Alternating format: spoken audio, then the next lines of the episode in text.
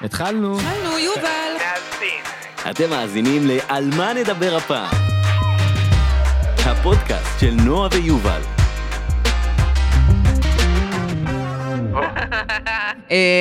שמתי לב שרואים אותנו בפתיח.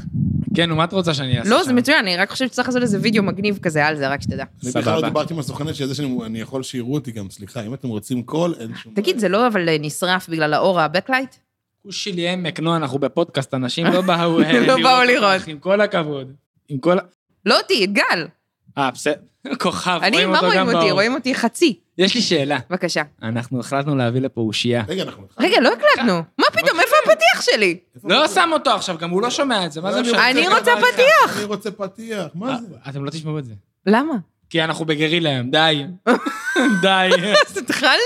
אז התחלנו עכשיו. אוקיי, סבבה, רגע, אתה רוצה שנעשה יובל. יאללה, תעשי את הצחוק של השמנה. רגע, אתה רוצה אני יכולה לעשות... אנחנו בלי זמנים. אוקיי, בסדר. שלום, ברוך הבא, גל זהבי. רגע, אני עוד לא הציגו אותי, נועה. רגע, אני לא שמעת אותו במיקרופון.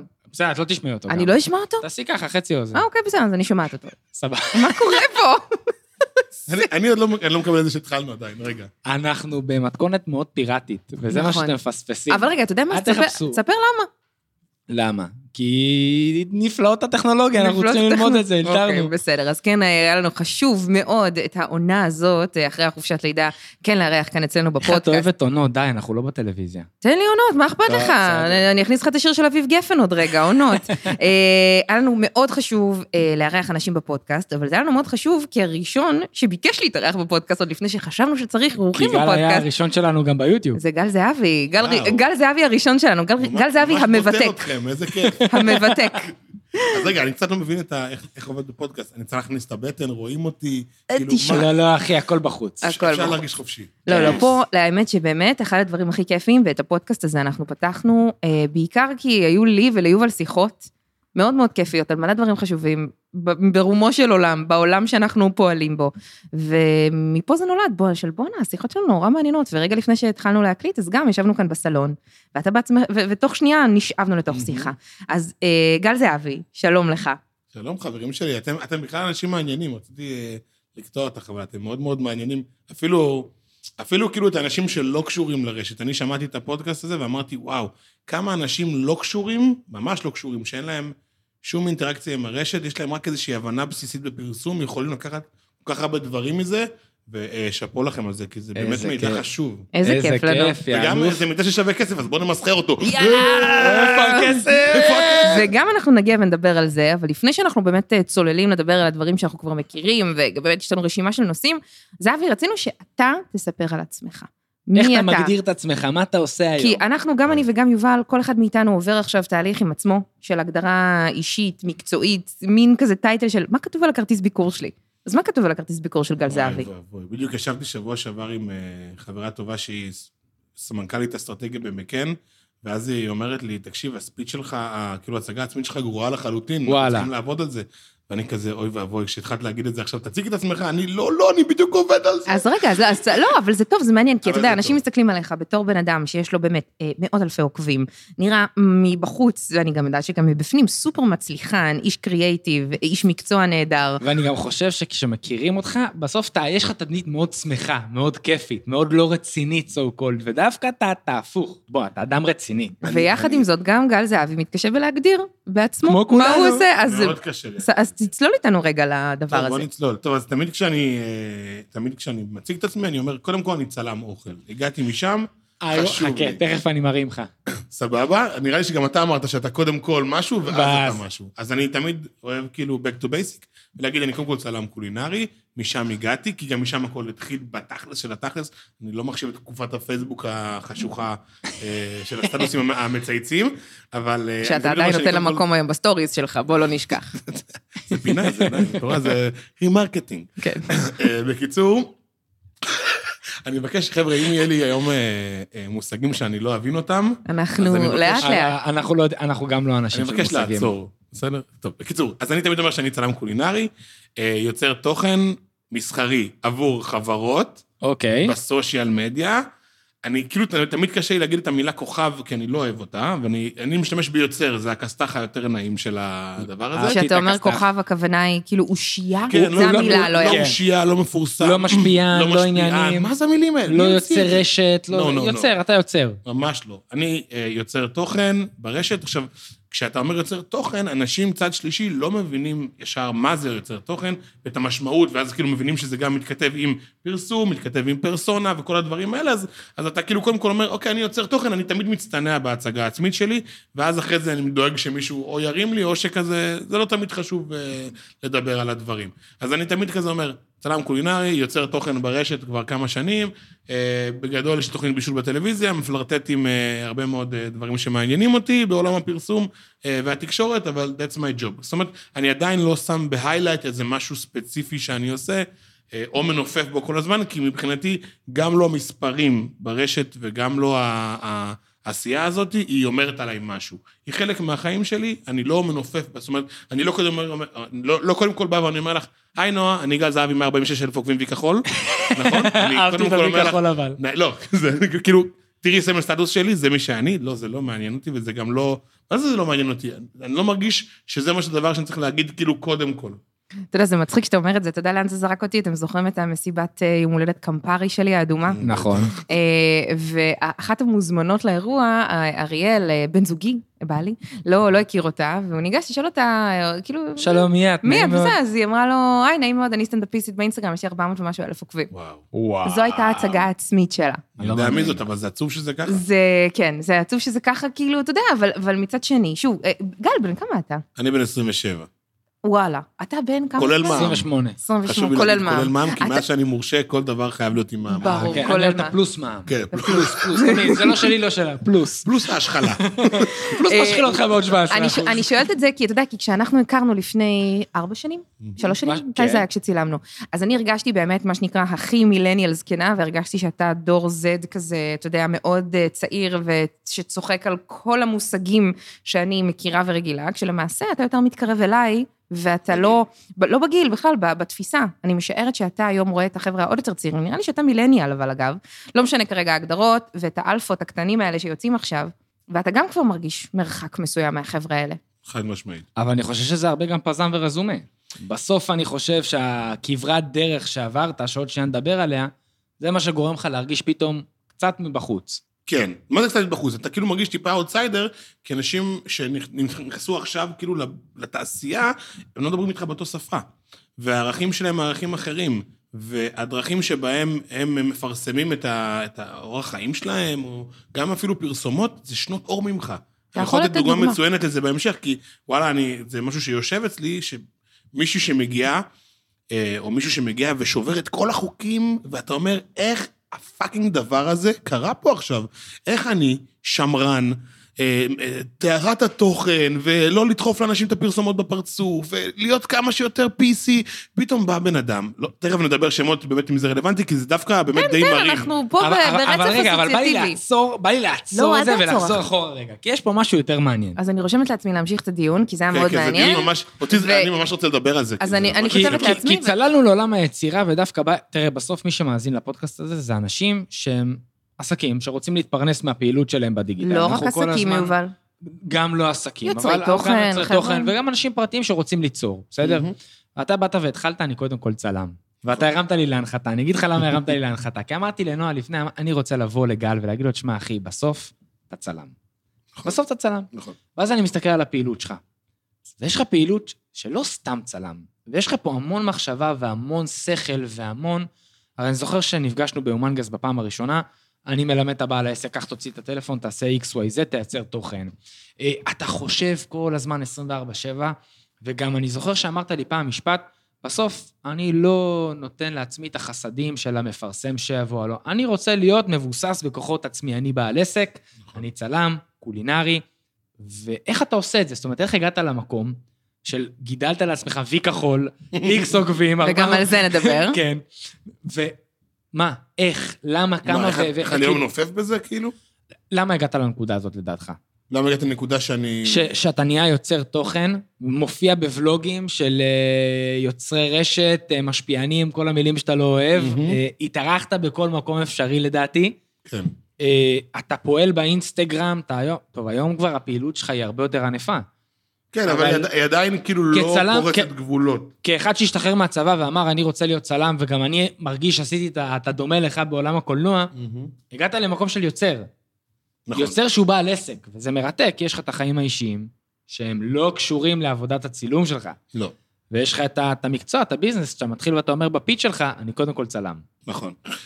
וואו, קודם כל זה אכילה, כאילו back to basic, אני רגע אחזור ממש אחורה, בכלל כל העולם של האינסטגרם נבע מהרצון שלי לשווק את הגל כצלם אוכל. זאת אומרת, זה היה משם באמת הכל התחיל. אני חושב שגם מי שגולל אחורה רואה את זה, אני ישר רואה את התמונות שלך, הנורא המקצועיות שלך, והעניינים. והפיד הוויזואלי, והצבעים. מאוד צבעוני, בדיוק. בדיוק, וקודם כל זה דברים דאז, כאילו הם היו הכל, זאת אומרת, זה היה הבסיס של הכל, לא התוכן, אלא הוויזואליות, ואפילו לא הזמנים לא היו כאלה חשובים, היה יותר חשוב שהנראות הכללית של הפיד תהיה מאוד מאוד נעימה. כדי שלקוח יבוא ויגיד, וואלה, איזה צלם תותח גל, אני רוצה אותו. כרטיס ביקור, זה היה מטרת המשורר מלכתחילה, ואז תוך כדי שהתחלתי להתגלגל בתוך הרשת, ופתאום ראיתי שאנשים כזה מגיבים, יואו, תראה איזה המבורגר, תגיעים איזה חבר, הבנתי שיש פה איזשהו מקום לאינטראקציה עם הקהל.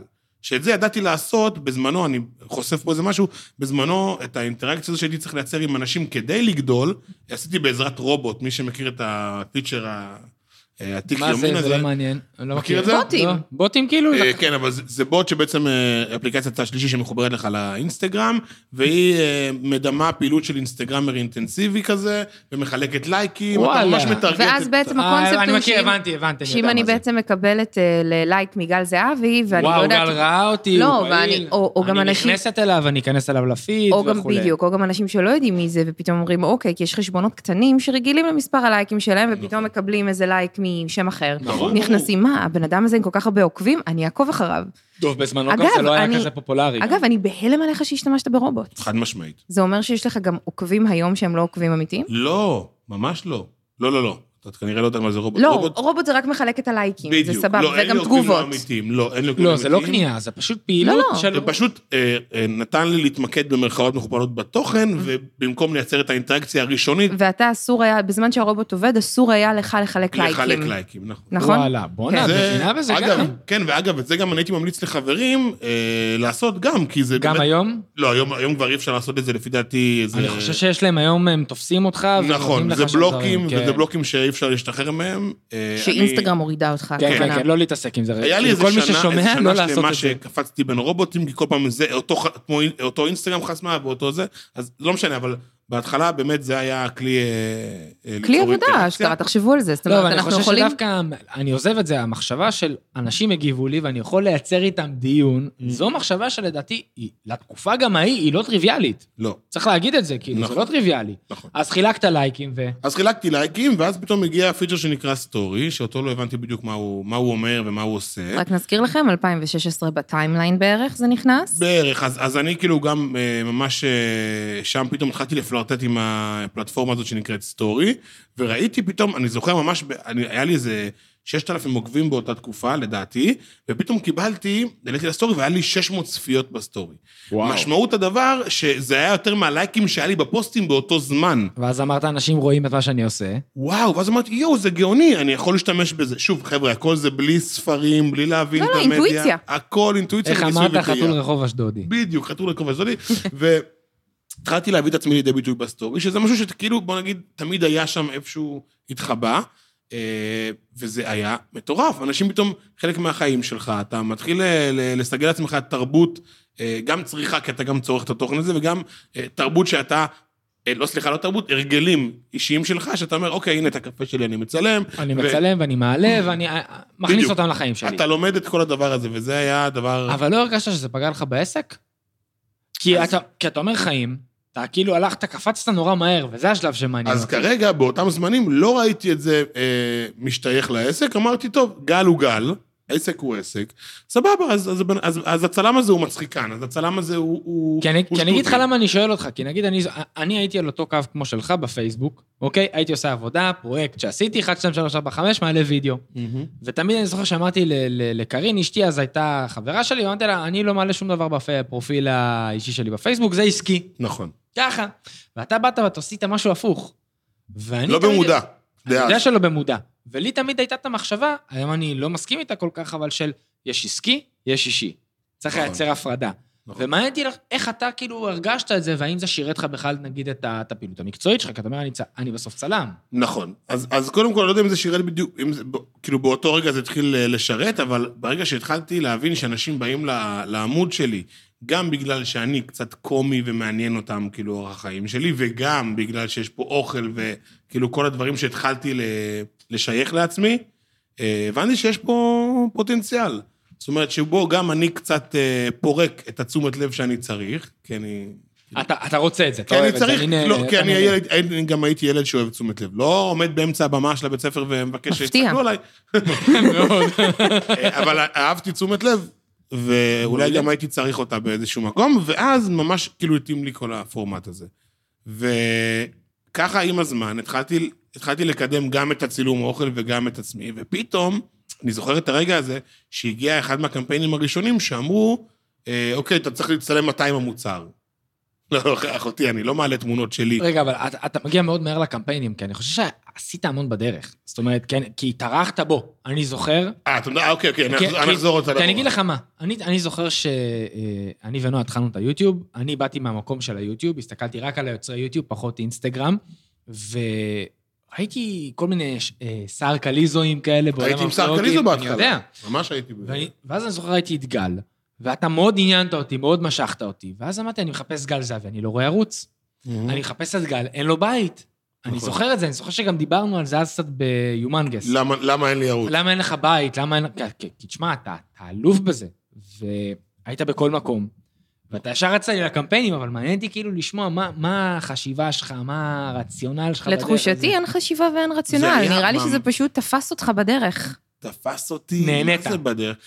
אוקיי, ההתחלה היא הייתה עם שר קליזו, היו שם... רגע, תסבירו שנייה מי זה שר קליזו, לטובת העוקבים שלא יודעים. שר קליזו, אחד מהחלוצים של הרשת, אחד מהיוטיוברים באמת שהביאו את בשורת הווילות המצולמות. הוולוגים תהיה כל יום ברמה לא נורמלית. בדיוק. כשאתם אומרים וילות מצולמות, רק לטובת העוקבים שלנו שלא כל כך יודעים מה הכוונה. בעצם חבורה של, תקראי לזה, בני נוער, בדיוק. פלוס. שסוחרים וילה, נמצאים בה, ופשוט כל יום מייצרים תכנים, בעיקר זה תכנים מאוד הומוריסטיים, קצת מתיחות, כל מיני אתגרים, דברים משוגעים לחלוטין. יש כאלה שיגידו גם קיצוני. נכון, היו גם דברים קיצוניים, שוב, לטובת הצפיות והלייקים. ברור. השר התחיל את זה ממש ממש מזמן, בפרויקט שנקרא מיי וייב, ואני ושר היינו חברים מאוד טובים, אני התחלתי כצלם של שר. וואלה. כן. וידאו. התחלתי לצלם לו, בדיוק הייתי מצלם לו את הוידאו, בכלל שהוידאו זה לא היה העבודה שלי, ואז הגעתי לשר, ויום אחד אומר לי, זהבי, בא לך רגע כאילו להתהפך, תשים את המצלמה לחצובה ותשחק איתי, כאילו לא היה לו פרטנר. שיחקתי והוא התלהב על זה רצח, וזה היה באמת מצחיק וקומי, וגם ברגע שזה עלה לפייסבוק, אז היה גם ממש מטורף בפייסבוק, פתאום קיבלתי ריקושטים כזה מחברים שלי, שהם בני גילי, בואו, איזה סרטון יפה, אהבתי את זה. נדלקת. כאילו, לא נדלקתי עדיין, זה עוד לא חרמן אותי, אבל באמת היה לי כזה... זה עשה לך טוב. אשכרה, רואים את זה, כאילו, זה... בואו נגיד, אנשים נהנים מזה. זה מתורגם לאיזושהי, לפידבק מסוים. ואז כשהתחיל הפרויקט שלו, אני טסתי, היה לי איזו טיסה לאוקראינה, לא זוכר מה זה היה אפילו, הייתי אמור להיכנס לפרויקט. שכר באנשים. לא לקחתי ברצינות מספיק את ה... לא לקחתי מספיק ברצינות את הפרויקט הזה, לא נכנסתי אליו, זאת אומרת, בפרק הראשון אני מופיע ביוטיוב, ואחרי זה אני כבר לא נמצא איתם. דרך אגב, זה פרויקט שהתפוצץ לערוץ הפרויקט הישראלי. נכון, אבל זה כבר כמה גלגולים שלו אחרי זה, זה גם כל הקאסטי שנה וכל זה, לא משנה. קיצור, אז כשהתחלתי לקבל, אז זה הניצנים, אני חוזר לזה עוד פעם, הניצנים הראשונים של ה... שלך מול המצלמה. שלי מול מצלמה, היו שמה, ופתאום, ושם אמרתי כזה, זה נחמד, כאילו, האהבה ברחוב, ודווקא אז זה היה חבר'ה די בוגרים. מה זה בוגרים? תגדיר בגיל. בוגרים זה גילאים שלי והאלה. זה הגילאים שלנו. 22, 3, 4, 5. לא ילדים, כי אני תמיד מדמיינת ילדים בני 14. בקליזו, בפייסבוק, זה לא היה ילדים, זה היה בעיקר חיילים כזה, הוא היה עושה מלא תוכן. זה היה תקופת הסטטוסים מצייצים כזה, זה היה תקופה שהיית... ג'וב ניקון, לא יודע אם את זוכרת את זה, שוב את... עמודי פייסבוק שהיו הבמה, מה שנקרא, כאילו זה היה הערוץ. אז שם ממש התחיל את זה, ואז פתאום כשזה התחבר עם הסטורי והכל, אז כבר היה לי די נוח שם. שקיבלתי פתאום פידבקים ברחוב, אז זה גם היה טירוף. כאילו, כל ההתחלה הזאת... מאוד תפסה אותי לא מוכן. אתה מרגיש אבל שכשהיית שם מהצד השני של המצלמה, וגם מהצד האחורי, הצלחת ללמוד המון המון דברים שקשורים לתוכן, איך בונים את ה... נקרא לזה, את הקטע וידאו, איך הם עורכים אותו. איך יוצרים את העניין, אמרת את זה לפני שנייה, אמרת, עשינו דברים קיצוניים כדי להביא צפיות, נורא פשוט. נכון, נכון, נכון, יש שם מתיחות על האיסטר של... היום לא היית עושה את זה. היום לא הייתי עושה את זה, ברור שלא. היום לא הייתי עושה את זה, אני בכלל באיזה שיפט רציני של תדמית, הנה נועה בדיוק אומרת, הייתי בטוחה שזה ילדים, בא לי לעשות את השיפט הזה, אבל כבר אם את רוצה לדבר עליו גם בהמשך, תרשמי לך דומה. שינוי תדמית, בבקשה, אני רושמת. אני חוזר שוב להתחלה. אז הקמפיין.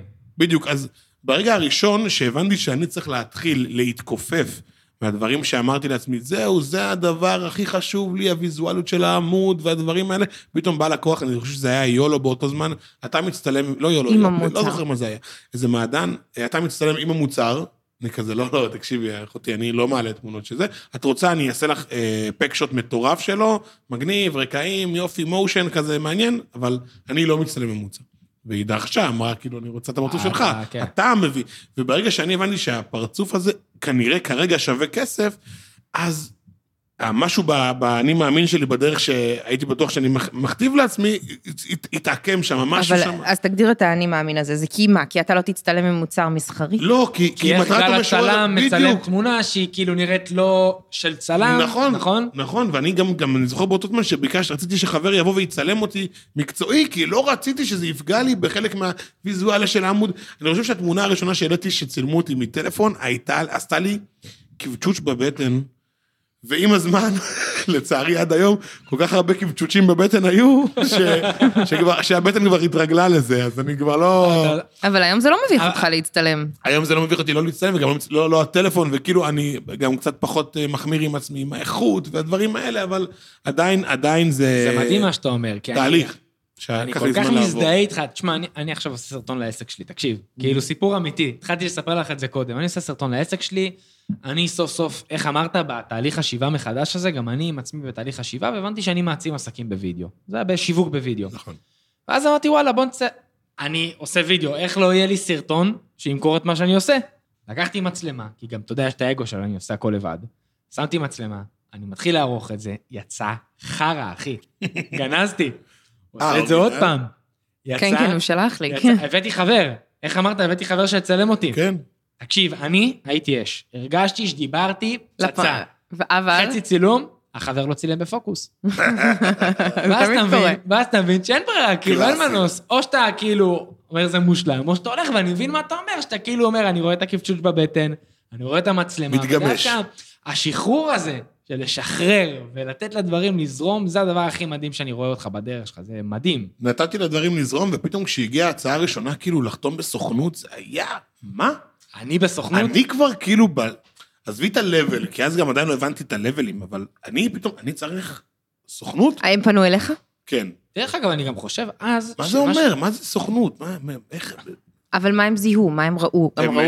קודם כל, היה את קווין ורז, שממש היה להם גם איזשהו וילת ולוגים יומיים. מה שנקרא מי וייב 2 כזה. נכון, והם עשו את זה גם פתאום לבל אחר, לקחו את זה לקיצון, מושקע, משקיעים. ואתה היית חלק מהקאסט? כן, אז פתאום כשאמרו לי, גל, בוא תחתום בסוכנות, גם התנו את זה בעדינות, בהשתתפות.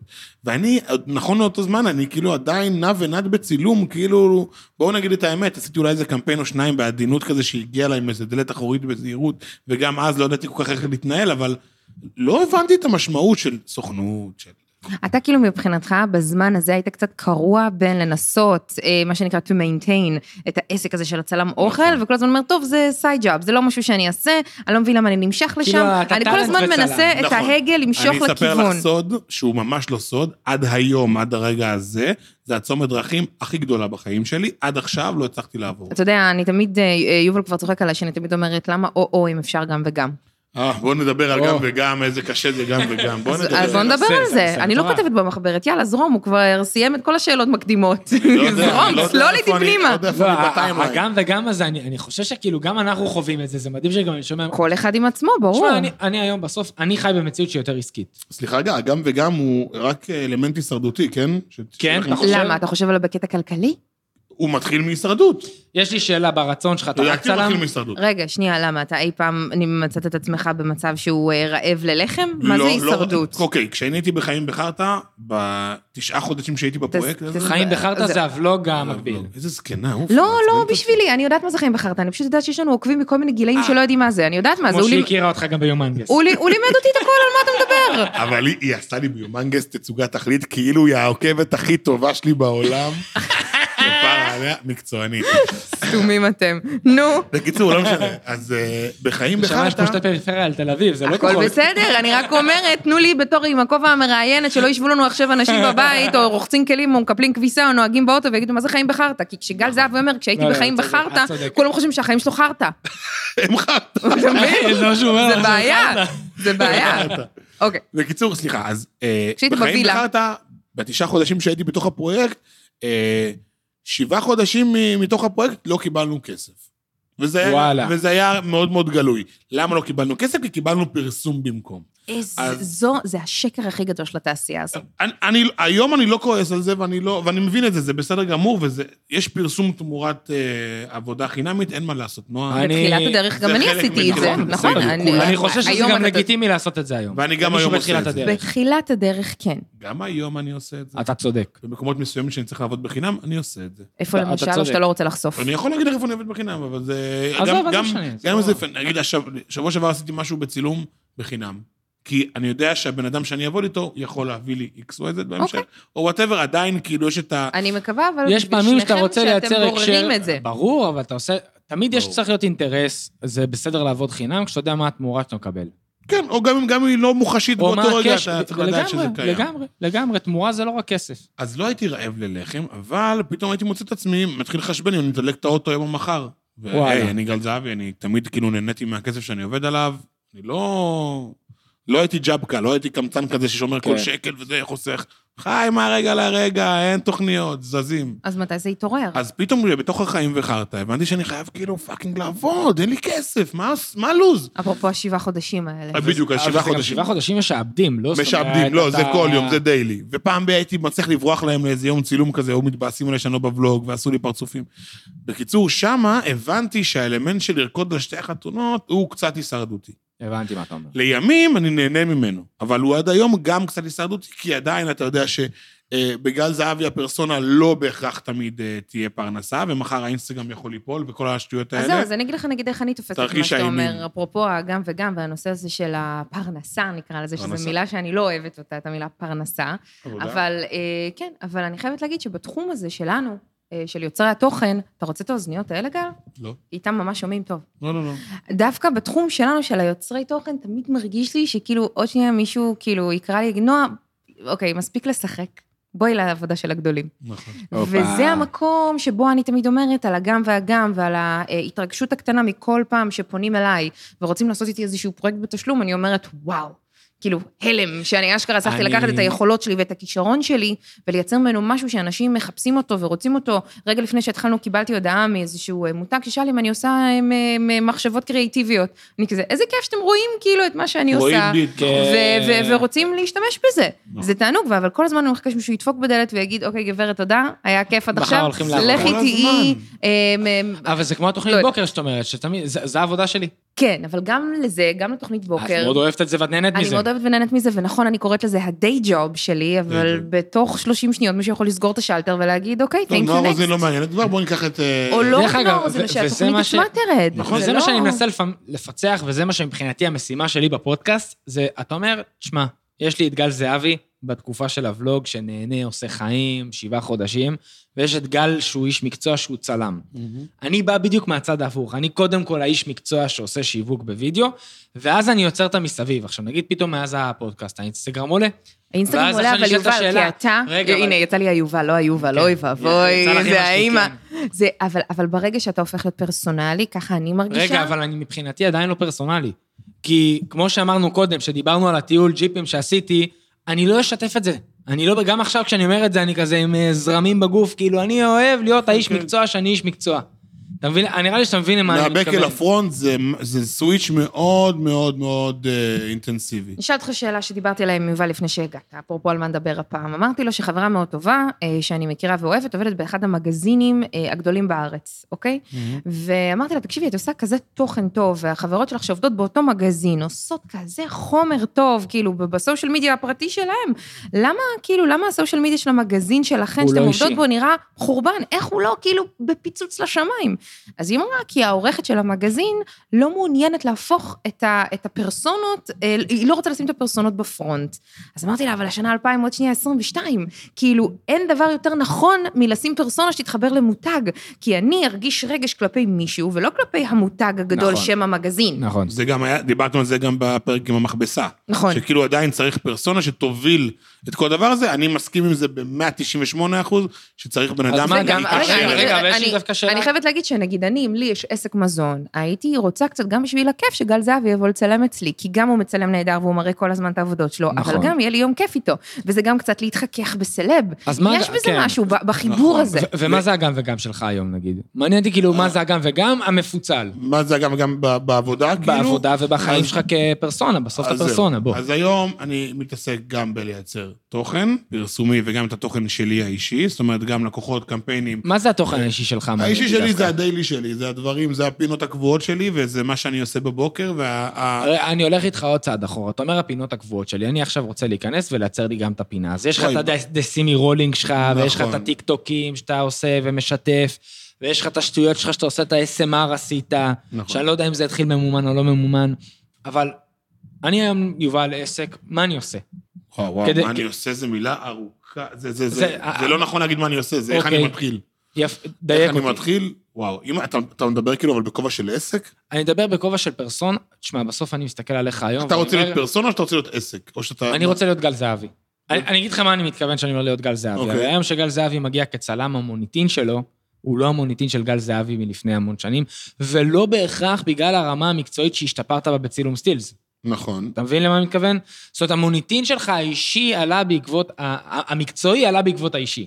נכון. ואגב, זה דבר מוביל לדבר, כי פתאום כאילו גם אנשים מתלהבים שגל מגיע ליום צילום, אני מרגיש את זה, אני רואה את זה, נגיד אם זה העובדים שרוקדים בכיסא כזה פתאום, מה הוא עושה פה? הוא לא כזה. וגם מהצד השני, פתאום הצילום משרת אותי מאוד גם בעולם התוכן. בעולם היצירה, כי אתה בסוף העולם הזה מתבסס על... ביצה ותרנגולת מטורפת. אני עשיתי עכשיו פרויקט מגניב עם מאפיית אנג'ל, אני אשתף אתכם בזה אחרי זה, כי הוא עדיין כזה עוד טופ סירקרט, למרות שעד שזה יתפרסם זה כבר יקרה. זה אלה של הלחם אמריקה, שהשתמשת שלהם, שתדע לך שזה קטע מדהים, בגלל גל, ואתה יודע, אני רואה תוכן שיווקי, עכשיו יש אנשים שאני... אני מקליט את זה ללקוחה, תמשיכי. בבקשה, בבקשה. אני רואה תוכן שיווקי... עוד 17%? לא, אני רואה תוכן שיווקי, ואני לא כולל פלוסמן? כשאני רואה את זה, מה שנקרא, אני עייפה מזה, וברוב המקרים אני מעבירה את זה הלאה, אבל משהו בזה שגל, לא זוכרת אם אכלת את הלחם על המדף שלך במטבח, או הכנת ממנו משהו, ואני נגנבתי מזה בקטע אחר, וראיתי את אימא של אריאל, מגישה את זה לאחיינית שלו, בארוחה, ואמרתי, אני חייבת לטעום את זה רגע, ואשכרה קניתי את זה הביתה, כדי להכין מזה פרנץ' טוסט לאורי. וואו.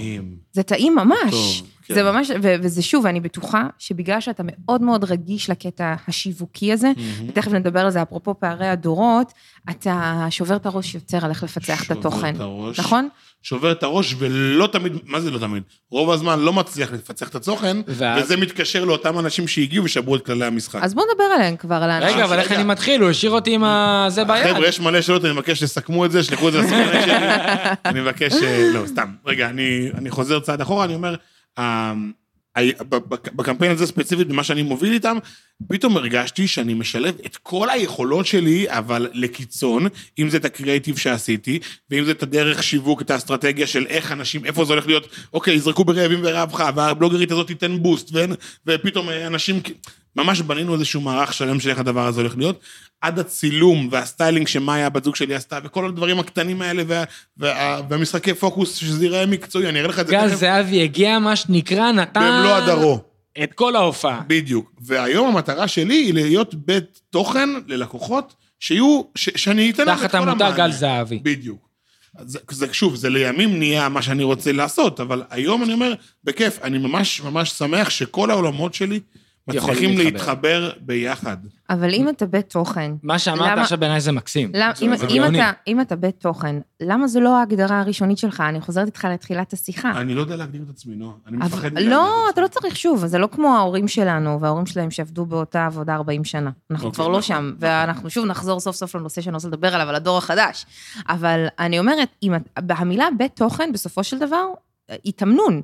כל זרוע עושה משהו אחר. נכון. ואם בסופו של דבר, בגלל זה יביאו בית תוכן קריאיטיב, כאילו, ומה שנקרא הוצאה לפועל, במובן הטוב של המילה. יצירת התוכן, גם זה משהו שאפשר... אבל את יודעת שדרך אגב, לא מזמן הייתה לי שיחה, בעקבות הפודקאסט, שמישהו אומרת, אני צריכה להיות מנון. אמרתם את מנון. נכון. ודרך אגב, אני חושב ש... לא כולם יכולים להיות מנון. אבל גם יש פה עניין של פרשנות, כי כשאתה התחלת לא היית מנון. ממש לא. וכשאת התחלת לא היית מנון. מה זאת אומרת? אבל כל... לא, אבל מה אני רוצה להגיד? אי אפשר, צריך את כל היכולות האלה, את כל ה... כמו שהוא אמר, מצאתי את עצמי בפעם הראשונה, מביא את כל היכולות שלי לידי ביטוי. כן. כל היכולות האלה, זה עבודה של למעלה מעשור, של... זה 5-6 שנים אינטנסיביות מאוד. אבל מה שאני אומר זה ש... הרבה פעמים, למה שאלתי אותך איפה אני מתחיל? איך אני מתחיל עכשיו לייצר את הפורמט הזה, ואמרת לי, זה לא השאלה, שאלתי אותך מה אני עושה, אמרת לי, השאלה הנכונה, איך אתה מתחיל? יש נורא מהמקום שאנחנו נמצאים בו, שאתה כבר באמצע הדרך, שמישהו מקשיב לך, הוא לא מבין איך לגשת לזה. הוא לא מבין מה הצעד הזה שהוא עושה. הצעד הראשון משתק. מה זה הוא? הצעד הראשון משתק. אני לא חושבת אבל שיש צעד ראשון זהה ואחד לכל אחד. אין, לא יהיה גם. בסדר? אבל נגיד, כשאנחנו עכשיו כרגע מדברים, בואו, אני רואה פה תצוגת תכלית מפחידה. אני רואה פה בן אדם שעושה לי צילום סטיל, סטיילינג, חושף את החיים האישיים שלו, יודע לעשות קריאייטיב. בואי. אבל שנייה, רגע. אבל אני רוצה להגיד לך, שאם הוא לא היה מקבל את ההצעה הראשונה מהחבר'ה של הווילה, אוקיי? לבוא ולהצטרף. יש מצב שמה שנקרא, אני צריכה מסתכלת עליך כאילו גל לא בחדר. אני אומרת, יש גם בעולם הזה שלנו, מה שנקרא סליידינג דורס, הדלתות המסתובבות האלה, גם אצלי, אתה יודע, כמה הזדמנויות קיבלתי, כמה פתאום המרצה שלי... בואי, חד משמעית, אם אני ואת היינו עושים את היוטיוב, לא הייתי מגיע לעשות תוכנית טלוויזיה, ולא הייתי... חד משמעית. מלא, אז אני אומרת, הצעד הראשון, אתה יודע, בסופו של דבר, בעיניים, אתם שואלים אותי, ותכף נעבור את הכדור... הוא לעשות צעד. בול, פשוט זה גם לבוא מהבטן, מה הדבר שאני הכי רוצה לעשות? בוא נעשה אותו, בוא נרים את המצלמה הזאת, בוא נצלם פעם ראשונה. וזה המשפט שרציתי לשמוע כשאמרת מנון, כי לפעמים צריך לעשות את הצעד הראשון ולא לחפש את עוד 4 זרועות מסביב. וגם לא רק זה, גם לא לחפש את הצעד הראשון הנכון, כי אין נכון. מה שתאים לגל ומה שתאים לך, ומה שתאים לקווין רובין ולשר קליזו ולי, זה כל כך, זה דברים כל כך אחרים. אחר כך העובדה שגם, אתה יודע, אנשים כמונו מתחברים ועובדים אחד עם השני, זה מאוד מפרה, זה מאוד מרים אותנו למעלה. ובפעם הבאה שאני אבקש מגל עזרה בנושא מסוים, הוא יגיד לי, תקשיבי, אני רוצה להפנות אותך למאיה בת זוג שלי, שתעשה לך את הסטיילינג. או שאם אתה תדבר עם יובל יגיד לך, תשמע, יש לי חבר צלם פצצה, הוא יכול להרים את הפרויקט הבא שלך לגבהים חדשים. זה השיח, והוא כל הזמן כזה. ואני חושב שארץ ההזדמנויות הבלתי נגמרות, היא נפתחת, אתה ממש נכנס אליה, ברגע שאתה מתחיל להבין, אוקיי, אני יודע פחות או יותר מה אני צריך לעשות, כרגע, איך אני עושה שיתופי פעולה. ביום שאני הפכתי מגל זהבי לגל זהבי שמכיר אנשים בתעשייה, אני, הכוח שלי התהדר, אני לא יכול להסביר לך איזה רמות, אני היום יכול לשייך כמעט כל בעיה, לבן אדם, ללקוח, אחי, מה אתה גנוב? זה בדיוק, השפה, היא כזאת שהיא כל כך, זה עושה לי ממש טוב, אגב. כאילו, להרגיש שאני לא משחק באנשים, אבל המריונטה הזאת שאתה יכול... לא, שאתה משחק סודוקו, שאתה יודע לחבר... שאתה פועל בשוק ואתה מכיר ויודע מי השחקנים, מה הכלים שיש ומה החוקים. אני חייב להגיד משהו. אני חושבת, וזה אולי שניכם, מה שנקרא, לא תקבלו את מה שאני אומרת, אתה צריך אבל להיות בן אדם מאוד טוב. ומאוד נחמד, ומאוד שפועל... אתה צריך לדעת אדם של אנשים. אמיתי כלפי עצמך. בדיוק, וגם כלפי אחרים, כי אנחנו מדברים על המילה תעשייה, כן, הרבה אנשים יסתכלו מהצד ויגידו, זו מילה דוחה כזאת. רגע, תעשייה זה כל דבר, גם אם אני עכשיו מוכר, לא יודע, בובות, אני עדיין פועל בתעשייה, ואני צריך להכיר את השחקנים. אבל אני חושבת אבל שגם לגל, מה שנקרא, יש לו יכולת, ניחן ביכולת, להיות מאוד, מה שנקרא, חברותי ואמיתי. הלאבבל, מה שנקרא. בדיוק, אבל גם תוך רגע הוא נכנס לחדר, כולם חברים שלו. נכון. וזה לחלוטין פועל לטוב אותו. אני רציתי לשאול אותך, מתי אתה הבנת... זה כיף לשמוע את זה. מתי אתה הבנת שאתה שווה? אני אספר לך. אני הייתי בסוכנות שסיימתי את הבירה, סיימנו בתביעה בסופו של דבר, כי הרגשתי קצת מרומה, לא חשוב, אני לא אפרט יותר מדי, וכשהגעתי לסוכנות השנייה שהגעתי אליה, ופתאום נתנו לי סכום, אמרו לי, כן, הלקוח הזה אמר, סתם, אני זורק 5,000 שקל. ואני כזה, בראש, מה 5,000 שקל? הייתי עושה 4 קמפיינים שמה כדי לקבל 5,000 שקל. וואו. זה לא היה. וואו. זה לא הצלחתי להבין, ומה שעשיתי באותו רגע, אוטומטית, כאילו שתקתי, אמרתי לו, וואלה, נשמע סבבה, תראה אם, אתה יודעת, כאילו נכנסתי כזה לביזנס מוד, ואז אתה אומר לעצמך, אוקיי, אנשים יכולים לשלם את ה-5,000 שקל על הגל זהבי דאז. אז מדהים, אז כאילו גם 4 משהו, זה משהו שאפשר לחזור אליו, ועדיין 4 עושה לי טוב. וגם, כאילו, אתה מבין, לדעתי, אתה מבין שאתה שווה משהו, כשאתה מתחיל לראות תוצאות בכסף. אוקיי, אז האמת שזה מצחיק, כי באתי לעצור אותך רגע, נתתי לך לסיים את הפלואו, אבל לא התכוונתי בכסף, התכוונתי מתי הבנת שאתה מוצלח, שמה שאתה עושה זה טוב. מה שהוא אמר זה משהו מקסים. לא, יש מצב שכאילו מבחינתך כסף זה התשובה. הייתה לי שיחה עם חבר, שהוא עכשיו התחיל את הביזנס שלו של בניית אתרים. חדש, חצי שנה בתחום, הוא בונה אתרים. ואז אמר לי, תשמע, אבל אני לוקח איקס שקלים לאתר, אני רוצה יותר, אז אמרתי, תקשיב, רז, בסוף מה שהשוק יהיה מוכן שלם לך, זה כמה אתה שווה. אז קח את המספר, תרגם אותו לערך. ולדעתי, מה שאתה אמרת פה זה קלאסי זה, זאת אומרת, זה ששילמו לך את 4,000 שקל, וואלה, מעריכים אותי. מעריכים אותי ושמים לי את הכסף, כי אם אתה עושה את העבודה בחינם, כמה תודה שלא יגידו לך, זה לא מתכמת ל-4,000 שקל. נכון, ואני גם קיבלתי כל כך הרבה פידבקים, הצחקת אותי פה, אני מת על זה, אבל לא רציתי לקחת אף אחד, כאילו, ביקורת של אף אחד, כחותמת למה שאני עושה טוב או לא טוב, כי כל אחד מגיע עם האינטרס שלו, עכשיו זאת היא רוצה להגיד לי, איזה יפה אתה היום, יכול להיות שהיא רוצה להגיד לי במילים אחרות, בוא תעשה לי הנחה ביום צילום, סתם אני אומר. אז הכסף הוא הדבר המוחשי הראשון שראיתי, ואמרתי, אוקיי, יש פה התכנות גם כלכלית בכלל, על כל הפורמט הזה שנקרא להיות ברשת חשוף, ואני שוב, אוי ובוי שלא יצטער שאני פה בגלל הכסף, אני פה קודם כל בגלל הפרסום, ומה שעשיתי כאילו, לא אוי ובוי, איפה הבא זה? לא, אני אומר, סליחה, שוב פעם, אני כאן, קודם כל בשביל הנפש שלי, זה עושה לי טוב, אחרי זה, כשזה הביא כסף, אז הבנתי תכנויות גדולות יותר, שרציתי להיות מהם חלק. אוקיי, אני, פרופו, זה עושה לי טוב. בוא נדבר על התגובה שלך. בואי נדבר איתכם, 4 שעות, אני מרגיש שאני יכול... אנחנו כרגע בלי עצירה. אוקיי, אנחנו זורמים, אבל אנחנו נצטרך לעשות סטופ, אנחנו נצטרך לעשות סטופ באיזשהו שלב, אבל רגע, גל, רגע, נהיה לי... חבר'ה, היה לי פה הרמה מושלמת להנחתה, אל תיקחו לי את זה. סליחי אותה, סליחה. אפרופו, זה עושה לך טוב. ומה שנקרא, אתה אוהב ליצור תוכן. למה התגובה המוגזמת הזאת לביאה כחול? אני יודעת את התשובה. כי אנחנו דיברנו על זה הרבה לפני, אבל חשוב לי, באמת, הייתה תצוגה תכלית, באמת, לי גרינר לא הגיע לרמות כאלה של דרמה מול המצלמה. נכון. ויש לה תצוגות. מה עורר בך הקבלה של אבי הכחול? קודם כל, כשאני ראיתי את אבי הכחול של שירלי, את התגובה שלה, אני ממש צחקתי בבית ואמרתי, שירלי, את חברה טובה שלי, זה לא את. בסרטון הזה זה לא את, כאילו זה הכי פתטי בעולם.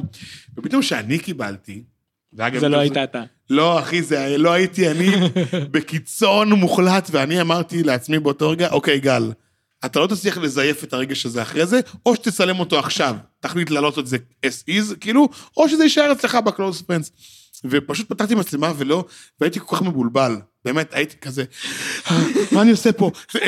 חברים, אני קיבלתי עכשיו בכחול, ולא הצלחתי לדברר אפילו את הרגשות שלי, ואני חושב שזה הדבר הכי אותנטי ויפה שחשפתי באותם רגעים, שזה את גל הכי חשוף, אין יותר חשוף מזה. אבל למה?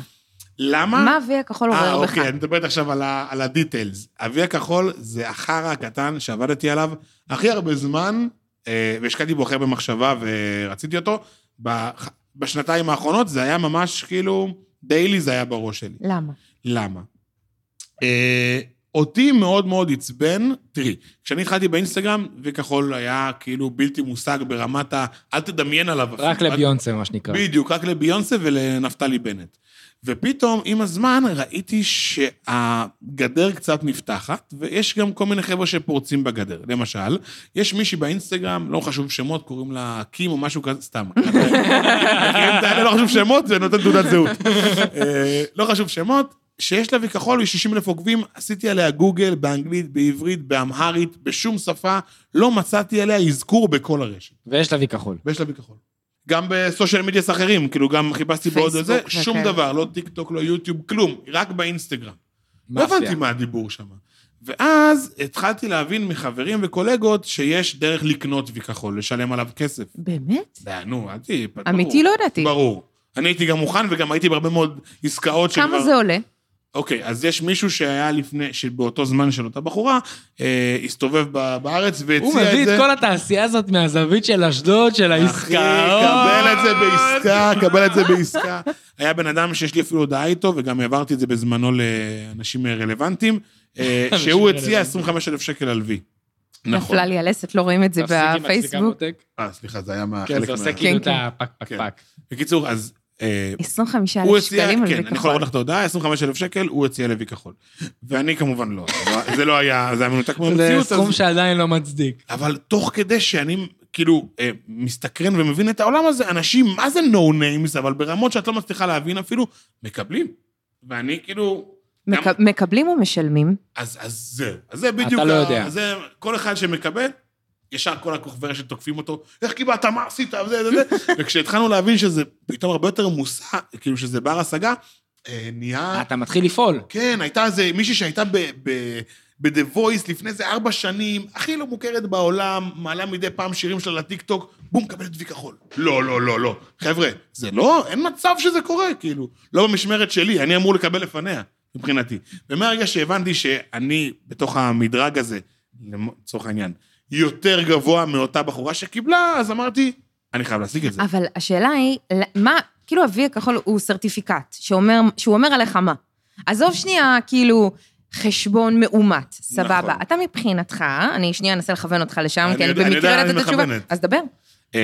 הוי הכחול, הסנטימנטליות שלו, שכאילו משהו מייצג, זה, אתה פאקינג יוצר, מוערך, מוכר, ידוע, כזה שעוצרים אותו ברחוב, ולא עוד שם מספר, שאולי גם קנית את העוקבים וכל הדברים האלה, זה הרבה מעבר, הגושפנקה הזאת מבחינתי, היא קודם כל אבן דרך, לפני הכל אני אמרתי את זה גם בראיון למעריב לנוער, היא קודם כל אבן דרך, ושנייה אחרי זה, ממש מאית השנייה אפילו, היא סמל סטטוס. היא סמל סטטוס, היא להגיד, here I am, אני עבדתי קשה, הרבה יותר מהרבה מאוד אנשים שהיו פה, יש אנשים שהוציאו שיר אחד, וקיבלו וי כחול לעשות כל המסביב. כן, הם נמצאים בחברת הקלטות, והחברת הקלטות שולחת מייל, וזה... נכון, וזה נגמר.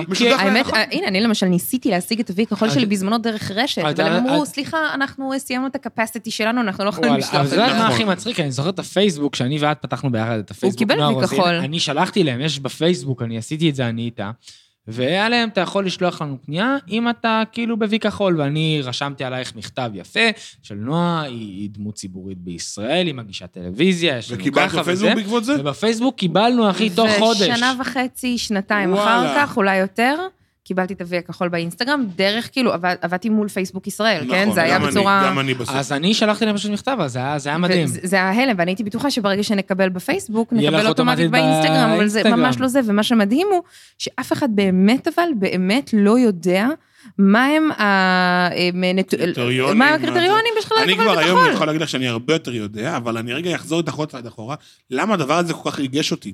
אני כל פעם שהייתי שולח בקשה לאינסטגרם, זה היה מדיר שינה, באמת, אני הייתי קם בבוקר, ב-6 בבוקר, אני לא מדבר עם הבת זוג שלי אפילו, אני קודם כל פותח את העיניים, עושה רפרש בעמוד. כן, צריך להסביר, כששולחים בקשה לוי כחול, משולחים תעודת זהות, רישיון או דרכון, ואחרי כמה ימים או כמה שעות, מתקבלת נוטיפיקציה, שבדרך כלל, כמוני וכמו זהבי, שקיבלנו את זה לא מעט. You don't meet the criteria. בדיוק, אתה לא עומד בקריטריונים, לא קיבלת, אתה יכול לבקש שוב, רק עוד 30 יום. נכון. ממש כמו מחזור חודשי. ואז המרוץ מתחיל. ואז המרוץ מתחיל, ואתה גם כאילו ממריא את פיהם, אתה גם שולח לפני 30 יום, ואתה כאילו כל היום בעיסוק אחרי זה, ואז היא אומרת לך, אני קיבלתי שלחתי שאני אינפלואנסרית ולא ואז אומרים לך, תשנה, ניוז ולייטר.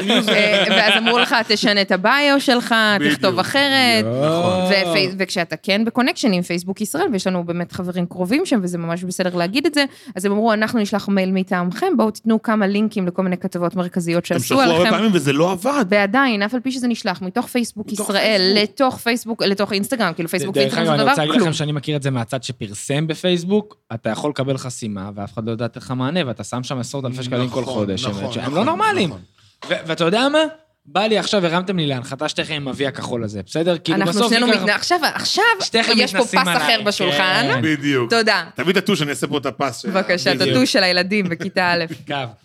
בסוף, אני סוגר לך את זה, וזה קרה לצינור, וזה קרה לזה, תמיד אני אומר את זה לנועה, כאילו, אתה מרגיש שהאגם הזה של הצלם, זה העוגן שלך היום? העוגן הכלכלי שלי היום, כן. לא רק כלכלי, אתה יודע מה? כאילו, הרי בסוף לא יודע, אתה הקדשת את החיים שלך לזה בשנים האחרונות, מה שאתה מספר על אבי הזה. נכון. בסוף, האבי, אוקיי. כאילו, מה זה אבי מבחינתי? אבי הזה זה אני יוצר תוכן בפלטפורמה הזאת, נותן את עצמי, ואני מניח שאם נלך אחורה, בסוף אתה עושה את זה כדי להעלות חיוך לאנשים, לעזור, אני רואה שאתה מתנדב הרבה. בסוף, בוא, אנחנו בעולם של חומר, אבל גם יש נשמה. יש נשמה, יש נשמה, ואני אומר את זה, ואני מרשה לעצמי להגיד את זה. אני יודע את זה מהקצת שיחות שהיו לנו ביחד, בגלל זה אני אומר את זה גם. אני אומר, בסוף אני לוקח את זה, ואני לא לוקח את אבי, אני לוקח את הפלטפורמה, אתה מבין? כאילו... אני היום, בכל כך הרבה שיחות עם עצמי, כבר מוכן נפשית ליום המחר, ליום הזה שבו אומרים, הלו חבר'ה, סגרו את הברז, כבר ככה סוגרים עלינו כל פעם, עם הלייקים והחשיפות והאינגייג'מנט, ופתאום, אני אומר, אני עכשיו מוכן ליום המחר, סגרת לי את הברז, הכל, את כל הפלטפורמות, קודם כל, איזה הקלה, תודה לאל. בוא, לא מזמן חווינו איזה 8 שעות. כן, בסדר, זה לא, זה היה... זה היה אוויר לנשימה קטן. זה לא שיתק אותי, בוא נגיד את זה ככה, נהניתי מזה, אני משחרר את זה באהבה, אני אומר... אבל אתה אומר, אחרי שהקלה וזה, יש לך את הצילום אוכל. נכון, והדבר שאני כל הזמן אומר לעצמי, גל, יש לך מה לספר לילדים שלך. אתה יכול להגיד שאתה רצת בקניונים ותקפו אותך עשרות ילדים. איזה כיף. יש לי מה לספר לילדים שלי. אני אומר את האמת, חוויתי את העולם הזה של התקשורת, אני מכיר אותו קצת, מרגיש לפחות שאני חלק ממנו, אני קורא לזה C-list.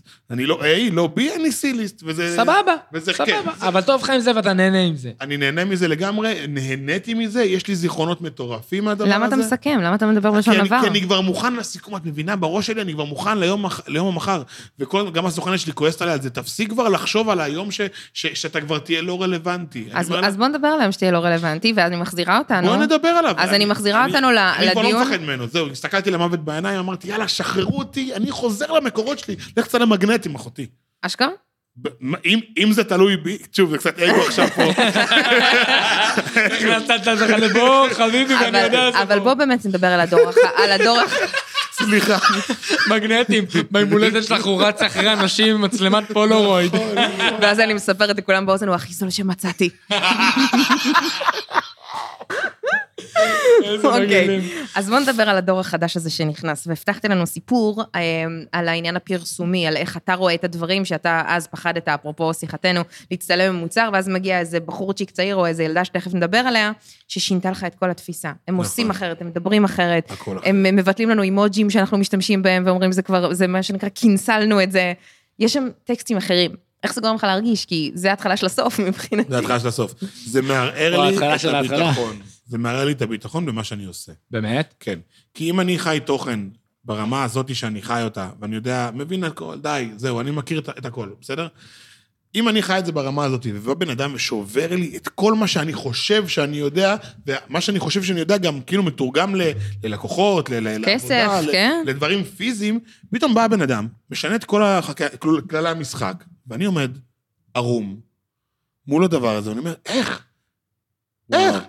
באמת, זה משגע אותי, אבל זה רק מוכיח שאין שום חוק. אין אמת אחת. כמו שאת אמרת, ההתחלה שלך היא לא ההתחלה של ההוא, נכון. אין משהו אחד ספציפי. יש כללי ברזל, כללי אצבע כאלה שאי אפשר לברוח מהם כי הם חשובים. אתה יודע להגיד מה הם, אם אנחנו כבר פה בפודקאסט מלמד. כן, אבל רגע, זה עוד סטפ הקדימה. בא לי נעשה את השיחה הזאת, ואז בסוף נתחיל לתת ים ערך לאנשים, זאת אומרת, ים טיפים שאותם כאילו... אנחנו כבר נותנים מעצם השיחה, נראה לי. גם, אבל בא לי לשמוע את הדברים, כמו שהתעצבנת עלינו, שאמרת לנו לפני הפודקאסט, אבל אחר כך. כן, אחר, וואי, כמה אחר כך יש לנו, אני רואה את ה... אני לא ממהר, יש לי לימודים ב18:00, רק הכל בסדר. אני אגיד את השם שלה, כי היא חברה טובה, גם קולגת, וגם אתמול דיברנו והתייעצנו אפילו. דניאל עמית היא חברה טובה, והיא קולגה שצמחה, התפרקה בקורונה, אוקיי? כן. דניאל עמית שינתה את חוקי המשחק. למה אתה חושב? אוקיי. היא הוכיחה שבסטורי אחד, ביום אחד, ב-24 שעות, אתה יכול לשים 4 פרסומות שונות, אוקיי? אם זה לחצי חינם, ואם זה לבגדים, ואם זה לא ריאל, הכל יכול להיות באותו יום. לא, זה היה קו אדום בוהק. וואלה. קודם כל, הסוכנים שלי בחיים לא היו מסכימים לי כאילו להעלות משהו באותו יום. אבל גם המותגים עצמם לא היו מסכימים. לא היו מוכנים להיות באותו שטח פרסום עם עוד בן אדם. ומה שינה את זה לדעתך? דניאל עמית. כי היא שמה זין. אבל מה בזה? היא שמה זין. או החוצפה שלה. היא שמה זין ענק. והיא גם, אגב, היא גם מגיבה לאנשים שכותבים לה, מה זה הפך להיות לוח פרסומות. היא אומרת, זה ממש לא מעניין אותי. נכון, היא אומרת, אני מתפרנסת נכון. מזה, וזה סבבה לי. והיא אומרת, נגיד, מעולה. כשהיא פתאום התחילה לפרסם את אסתי לאודר, ואת מק, נראה לי, אני כבר לא זוכרת, וכולם אומרים, מה קשר שלך לי פה? היא אומרת, אני אוהבת להתאפר, מה יש לכם? מה נראה לכם? אני רק עושה אוכל? כאילו, אין לי מהות חוץ מאוכל? נכון, ואני הייתי מתנצל על כל פלוס קטן שהייתי עושה. אני עד היום קשה לי, אגב. נכון, אנחנו דיברנו על זה גם, דיברנו על זה כמה ש... כמעט כלום. דרך אגב, אני זוכר שאמרתי לך, גם רשמנו את זה ביוטיוב בהתחלה, יהיה פה תוכן שיתמוך בערוץ, ובכוונה השתמשתי במילה תמיכה. כי בסוף, עם כל הכבוד, צריך להגיד, בן אדם שבא ומקדיש את החיים שלו, כמו שאתה הקדשת, כמו שאת מקדישה, צריך להתפרנס. נכון, אבל... בסוף אני גם אומר את זה כאן. בסוף הפודקאסט אני משקיע עליו ים של זמן, בסוף המטרה שאני גם מתפרנס ממנו. בסדר גמור, זה לא דבר, אבל... פה לא לשם שמיים. לגמרי. אבל... אז מה הפחד? לא, אז אני שואל, אז מה הפחד? מה הפחד? לא יודעת, יש איזשהו קטע כזה, שכשאתה מפרסם הרבה ביום, אני בכלל, אני כל דבר שקשור... היום אני מבין שאין פחד, לא, זה פחד שאצלנו בראש. תדע לך, אני, נגיד, הסוכנת שלי יודעת שמי שרוצה קוד קופון לא אצלי. מביך אותי להגיד קוד קופון. אני לא מוכרת בקופונים, זה נראה לי מוזר. נכון, אבל... עוד פעם אנחנו חוזרים לדניאל עמית, דניאל עמית מוכיחה שהמכירה בקופונים שוברת את האתר, את הלקוח, הכוח הזה... אבל יש לה גם מלא עוקבים. נועה, זה לא משנה. דרך אגב, מהמעט ניסיון שלנו, ולא נזכיר שמות, לא היה?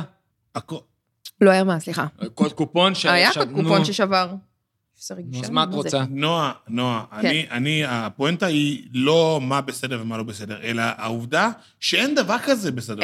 זה אין אמת אחת, אמרנו את זה קודם. נכון, אבל זה חרפן אותי. אני הייתי כל כך מתנצל על כל פרסומת שעשיתי. אבל יש לי שאלה, אם אתה תעשה עכשיו דניאל עמית, תלך, תעשה דניאל עמית, 4 תוכן, עכשיו היא גם, היא לא מתנצלת עם התוכן השיווקי שלה. זאת אומרת, היא אומרת, תראו, הנה זה, זה עולה ככה, זה הנחה ככה, עם זה אני עושה מתכון, זה אחלה, ממש, באמת, הכי פשוט שיש. לכאורה פשוט, כן. לכאורה, בסדר, לא, אני מתה על דניאל. אבל, אתה היית עושה את אותו דבר? לא. זה לא הדרך שלי, כי חונכתי אחרת, והסיסטם שלי... מה זה חונכתי? אתה חינכת את עצמך. גם חונכתי קצת, אבל... גם הוא חונך מהשוק בסוף. גם חונכתי מהשוק, אבל כאילו הסיסטם שלי לא מצליחה להבין את זה. אני עד היום שאני עובר לה באינסטגרם, אני רואה בלילה את הפסקת הפרסומות שלה, הסטורי, אני ממש עובר לה בהפסקת... מישהו פעם אחת אמר לי שהיא ערוץ הקניות, וזה מצחיק, כי זה נכון. אבל עדיין יש לה 100,000 צפיות, זה עובד. בדיוק, זה עובד. את העובדה שהיא מתפרנסת, היא פרסונה, היא מוערכת. אתה יודע, אני חושב ש... מוערכת, סליחה, היה לי תוך... יכול להיות שהיא גם ארוכה מאוד, לא יודעת. אבל לדעתי זה מתחבר למה שאמרת בהתחלה, לסוכנות. שקיבלת את 4,000 שקל, היית באלם, זה אותה תקופה... הוא אמר 5,000, יובל, תן אותה עוד 1,000. 20,000. בסוף זה ההבדל הזה, כי ב-2016 הכל היה בטולי, הכל היה חדש, אנשים לא ידעו מה זה, למה שאני אשלם למישהו מהרשת על משהו? בסדר, אבל הנה גם היום... והיום... גם להרגיל את השוק זה לוקח זמן. בואו, הרייטינג של הטלוויזיה בפח. בפח, עם כל הכבוד. היום לדעתי הסטורי שלך, התכנים שאתה מעשה, עוברים רייטינג של מהדורה. לישראל בידור יש בין 250-300,000 צפיות בסטורי. זה מטורף. אתה יודע מה זה אומר? שזה שובר את הרייטינג של שני הערוצים ביחד, שאתה מסתכל על זה ליום. בלי להתבלבל, ברור לי. אז אני חושב שזה גם ההבדל. נכון. שגם דניאל עמית יכולה לבוא להגיד לערוץ, אדוני, הכוח אצלי, עם כל הכבוד, ובוא תחכה ותנוח. ותמדין בתור. נכון? יש תור. נכון? אני לא היה לי את זה. לא היה לי את זה, לא כאילו הייתי מוערך או מעניין. פשוט לא היה את זה בתרבות, אחי. לא שילמו את הסכומים האלה, ולא היה... אבל אני חושב שלא שילמו, כי לא היה את הפוטנציאל שקיים היום. נכון. היום כולם רוצים לנגוס ביוצרי הרשת, כל הסוכנויות. רגע, אבל מה זה לנגוס? בסוף בוא נדבר על זה. לנגוס בכסף שלנו. בכסף, לא בכסף, בפלטפורמה ול... לא, בכסף שלנו. תראה, יש סוכנות, אני לא רוצה להגיד את השם, אתה יודע על מה אני מדבר, שבסוף ראתה פוטנציאל אצל דור צעיר, שיוצר תכנים, בסדר? ראתה שהילדים האלה, תמורת דמי כיס, מוכנים לעשות עבודה. נכון. לקחה הזדמנות עסקית מהממת. אמרה, אני יכולה להביא מפרסם. אני המתווך. אני הרי ROI, מה שנקרא, יחזר השקעה עבור הדבר הזה. ושלום על ישראל. והיום המפרסמים יודעים שיש ROI. חברים, אתם שניכם יודעים שהבועה הזאת עומדת להתפוצץ ממש בקרוב. גם בכלל, נגיד בלוגרי אוכל, גם זו בועה שעומדת להתפוצץ. ויותר מזה, אינסטגרם העולמית הבינה שכל הנושא הזה, שיש הרבה מאוד אנשים שמקבלים כסף, מרוויחים כסף, והם לא, על הגב שלהם, ולכן הם עצמם גם יצרו עכשיו, זה עוד לא הגיע אלינו, שיטת מינויים, שכל יוצר תוכן יכול לסגור את העמוד שלו, תמורת מנוי, כן, אבל יותר מזה, הם עכשיו עומדים להשיק, והם ממש נראה לי בחוד בחודשים הקרובים, בתחילת 2022, את העובדה שכל הסוכנויות האלה, הלידרס למיניהם נקרא לזה ככה, הם לא יהיו רלוונטיים, כי בעצם, מה בעצם אינסטגרם תעשה? היא תבוא ותגיד, אוקיי, יש לי את גל זהבי, הוא משפיען, נקרא לזה ככה, בעולם האוכל, יש לי את יובל מרום, הוא משפיען בעולם הרכבים, לצורך העניין. אינסטגרם תגיד ללקוחות הגדולים בעולם, שזה מוכרים... טיקטוק כבר עושים את זה. כן, אבל לא, אני לא יודעת מה טיקטוק עושים, סליחה, אבל הם בעצם מביאים את המותגים. החברה משדכת את היוצר עם הלקוח. אינסטגרם תשלם ליוצרים, והכסף הזה לא יהיו מתווכים באמצע. אז ולכן אני אומרת שכל מה שאנחנו חושבים היום, שהוא איזושהי המצאה נורא גדולה, כמו כל הלידרס, לידרים, כל הדברים האלה, זה בועה שהכי פרץ. אבל דרך אגב, אני חושב שיש פה גם עניין אחר, וזה עניין של עסקיות. רגע, זה מה שטיקטוק עושה, סליחה. טיקטוק כבר עשתה את זה, אבל קחי בחשבון רגע, סליחה שאני אומר, אני לקוח של אלית, אני לא רוצה לדבר עם אינסטגרם, אני רוצה לדבר עם בן אדם מישראל, שיבין את כל הצרכים שלי, והוא... מה שהוא יקבל בריף, הוא יקבל גם ריג'קטים על הבריף. בדיוק, הוא רוצה human. זה מה שאינסטגרם עושה, אבל. אבל אינסטגרם לא תעמיד אנשים שהם סיימו תואר בתקשורת, ויתנו לך קשרי לקוחות. זה נראה נורא... הכל לעבוד שם מאוד תבניתי. זה נשמע מודל פייבר, אתה יודע? אנחנו לא יודעים, אולי כן נראית בריף מהשמיים. יכול להיות שזה מודל פייבר. בוודאות, אבל הבריף הזה הוא לא יהיה בריף אנושי, זאת אומרת, אם תהיה לך שאלה, צריך לכתוב אותה, בדיוק. זה פייבר. אתה בא, עובד עם איזה פרילנסר בעולם, נותן לו בריף, הוא נותן לך הודעה, אתה תיתן לו ריג'קט, אם אתה תעבוד אצל המפרסם, שורה תחתונה. סבבה לגמרי, לדעתי, גזר דין מוות לחברות פרסום, הוא עדיין לא שם. לא, הוא עדיין לא שם, אבל הוא מתקרב, אבל דרך אגב, אני יודע מהזירה העסקית. אבל גזר דין מוות הגדול הוא לחשיפה ולנו, כי אנחנו בלי חשיפה, כאילו לא שווים כלום. נכון.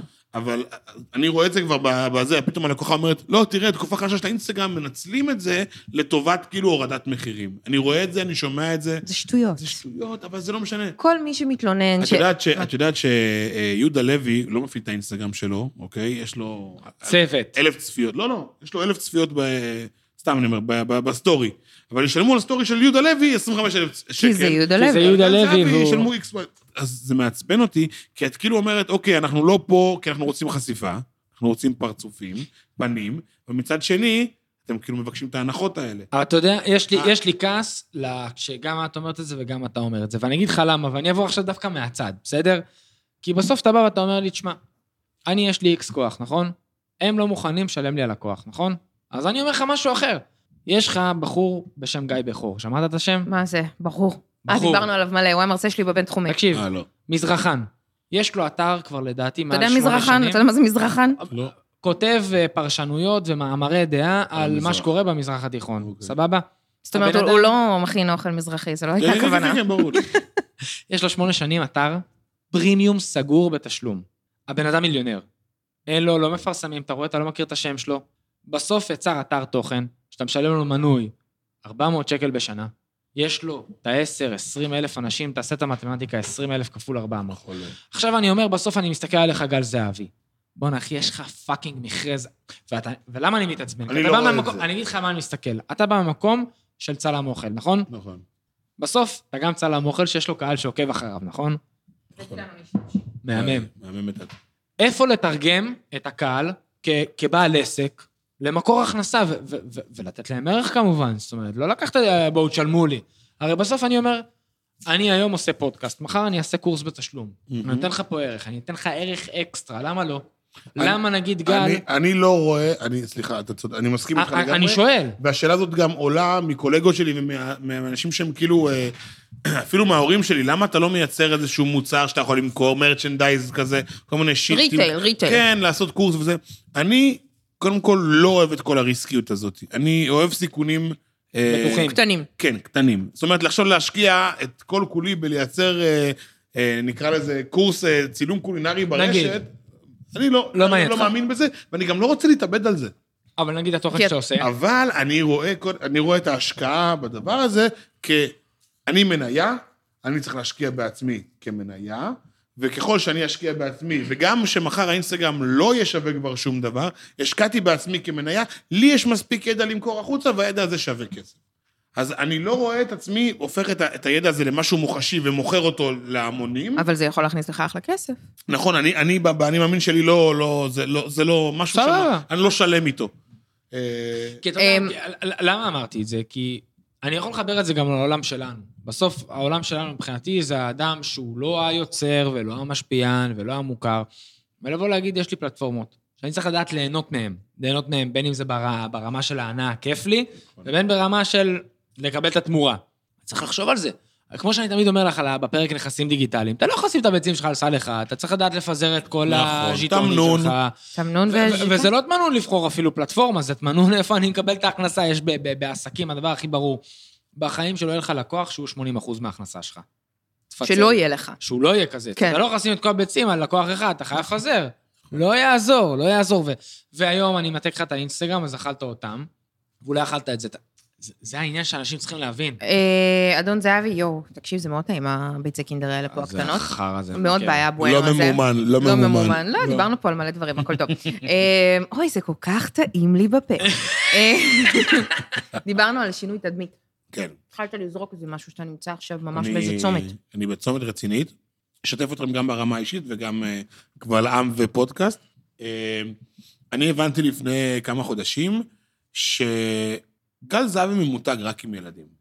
זה נכון. נכון. וזה הופך לי את הבטן. למה? כי אני יודע את האמת, אוקיי? מעבר לקהל ילדים שהוא, איך נקרא התוכן הזה שאין לו זמן? על זמני, כן, יצחי נקרא לו. התוכן העל זמני שנמצא ביוטיוב, או ביוטיוב. אנשים, היום יש לי ילדה של חבר שלי, היא בת 4, היא צופה עכשיו בחיים בחרטה, לפני 3 שנים סיימנו לשדר בחיים בחרטה. אוקיי. זאת אומרת, זה על זמנים. זה רץ. שכרגע אני ההירו שלה, סבבה? אז אותם אני לא יכול לעצור. אבל בפועל, אנשים שאני מדבר איתם באינסטגרם, אנשים שאני פוגש ברחוב, יש כמות מטורפת של חבר'ה גדולים. מה זה גדולים? 20-30? גדולים זה בני גילי, זה 20 ואילך. 27, מה שנקרא, אפילו 24 כן, פלוס. כן, ופתאום יש לי גם את האימהות האלה, ופתאום יש לי עוקבים מחוץ לארץ. עשיתי את ההרצאה באקדמיה פרס, ובסוף ההרצאה קיבלתי, אנשים שעלו לשאול אותי שאלות. הייתה מישהי ערבית נוצרייה, מניו יורק, שעוקבת אחריי, שמתעסקת בלא זוכר באיזה מה, ושאלה אותי שאלות, ואיזה פיצה יולו מצפון הארץ מבוגר, והיה שם גם עוד איזה בחור אחד שמתעסק בסקסולוגיה, והוא לא יודע לשווק את עצמו, ואני נדפקתי, כי אני באותו רגע הבנתי, שאתה לא רוצה ילדים? כן, די, זה לא הילדים האלה, וכל הזמן... אז בגלל זה נגיד התוכנית בישול? התוכנית בישול היא גם לילדים, אחי. באמת? כן, התוכנית בישול בהוט, היא לילדים. וואלה. זה היה הטייטל שלה, זה תוכנית בישול לילדים ונוער, וגם רמת הקושי היא קצת מעבר לילדים מבשלים. וואלה. ולי... תראו, זה יפה לראות איך רואים שם בן אדם מבין, שמה סירנה עצר. אבל זה מקצוענות. נכון, זה כולנו עכשיו, שנייה, עצרנו את הנשימה, כץ, סירנה בפריים, ממשיכים. כן. בקיצור, אז אני פתאום כשהבנתי שכל הדרכים מובילות למקום שבכלל לא רציתי להיות בו, אני לא תכננתי להיות כאילו הירו של ילדים, לא תכננתי להיות טל מוסרי, לא תכננתי, השבוע הבא אני מצטלם לששטוס, לא תכננתי את הדברים האלה. מה שנקרא עודד מנשה, גל אמר. אני לא רציתי את זה. אז אני לא מבינה, אתה מצד אחד אומר, אני לא רוצה להיות רק לילדים, אבל אתה הולך להצטלם לששטוס. ואתה עושה תוכנית בשביל ילדים. עדיין צריך לטפח משהו מסוים, וגם לא לשכוח את ההזדמנויות האלה, כי עוד אנשים יראו את זה, ובסופו של דבר זה קשרים טובים, וזה להתקדם. לא, זה ברור, אבל אני טועה אם אתה מדבר על שינוי תדמית, ואתה פועל הלכה למעשה, בדיוק. כדי לשמר אותה, או לייצר אותה מחדש. לעשות שינוי משמעותי. אבל אתה לא מפרק ומרכיב מחדש, אתה רק מוסיף עוד קומה.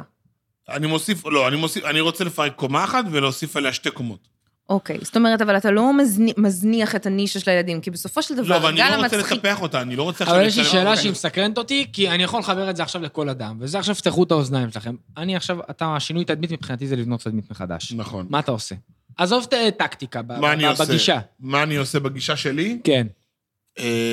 מבין שאין גבולות, כמו שאני גבלתי את עצמי לפני זה, כמו שחינכו אותי. מדהים, אני מרשה לעצמי לדברר יותר את התחושות שלי ואת הרגשות שלי. למשל התארחתי בפודקאסט של חברים שלי ששם הם כאילו נכנסים לפינות, ואני דיברתי, אני דעתן, אני בן אדם דעתן בחיים שלי, ואני פתחתי גם, הם שאלו אותי, יש אנשים שלדעתך לא ראויים לקבל את הכבוד שהם מקבלים ברשת, ואמרתי כן, וגם אמרתי שמות, ואני גם עומד אחרי מה שאמרתי. עכשיו אני ממש מסוקרנת לדעת, אני בן אדם מאוד מאוד דעתן, ואני לא מתבייש להגיד את הדעות שלי, ועד אותו לא אמרת את זה, זיירת ושמרת על עצמך. אני עדיין מאוד פוליטיקלי קורקט בהרבה מאוד מקרים, אבל היום אני מרשה לגל לדבר יותר את הבעיות שלו. אם פעם הייתי מפחד לדבר על תחת ודברים מיניים, אז היום אני כאילו מרשה לעצמי טיפה יותר. ואני כל פעם עושה את הטיפה יותר הזה, כדי לשנות גם לעצמי את הסיסטם בראש, כי לפעמים כשאני עכשיו מצלם סטורי, הגגים שלי הם גגים מאוד מאוד מקובעים, זאת אומרת, מחוברים לאיזשהו עולם תוכן ותבנית מסוימת שאתה אותה רוצה לשבור. שיכולה להתכתב עם עיקר הקהל, זאת אומרת, לנסות לגעת בכולם, אבל אני מבין פתאום, סתם אני זורק איזה משהו על שמנופוביה, פתאום אנשים כתבו לי טקסטים מטורפים, שהפכו לי את הבטן, ואמרתי, אוקיי, יש עם מי לעבוד. כשאת כתבת על הענקה, פתאום הבנת שיש פה אנשים, מאחורי המקלדת, שבדרך כלל אנחנו לא נוגעים בהם, והם לא מדברים איתנו, שזה מעניין אותם. בול. וזה טירוף אחותי. בול, אבל רציתי לשאול אותך, כי אני, מה שאתה מתאר כרגע, זה בדיוק מה שקרה לי, ורציתי לתת את הדוגמה של הענקה, דיברנו עליה באמת, אבל בנוסף לזה, ואחרי שהקטע של הענקה השתחרר, הרגשתי מאוד בנוח גם, מה שנקרא, לשים זין קצת על דברים שאני לא.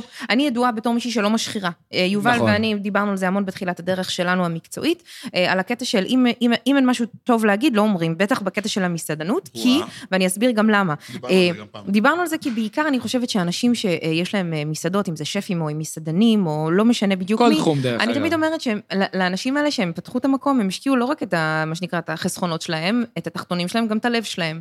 ומי שמי בעצם, אתה יודע, לבוא ולפגוע, ואני תמיד אומרת, אם יש את ניב גלבוע מצד אחד, אז אני בדיוק הצד השני של המתרס, רגע. אני רוצה להגיד לך, אוקיי. שנייה, ואני אומרת שאני גם מאוד נוהגת ככה בהרבה מאוד דברים, ופתאום הייתי אז בתערוכה הזאת של קוסמה במוזיאון תל אביב, ככה קוראים לה יובל, אל תיבהל, ככה קוראים לה קוסמה, היא יפנית, וכולם כאילו הכי התלהבו מהתערוכה הזאת, וכולם צילמו, זה התערוכה.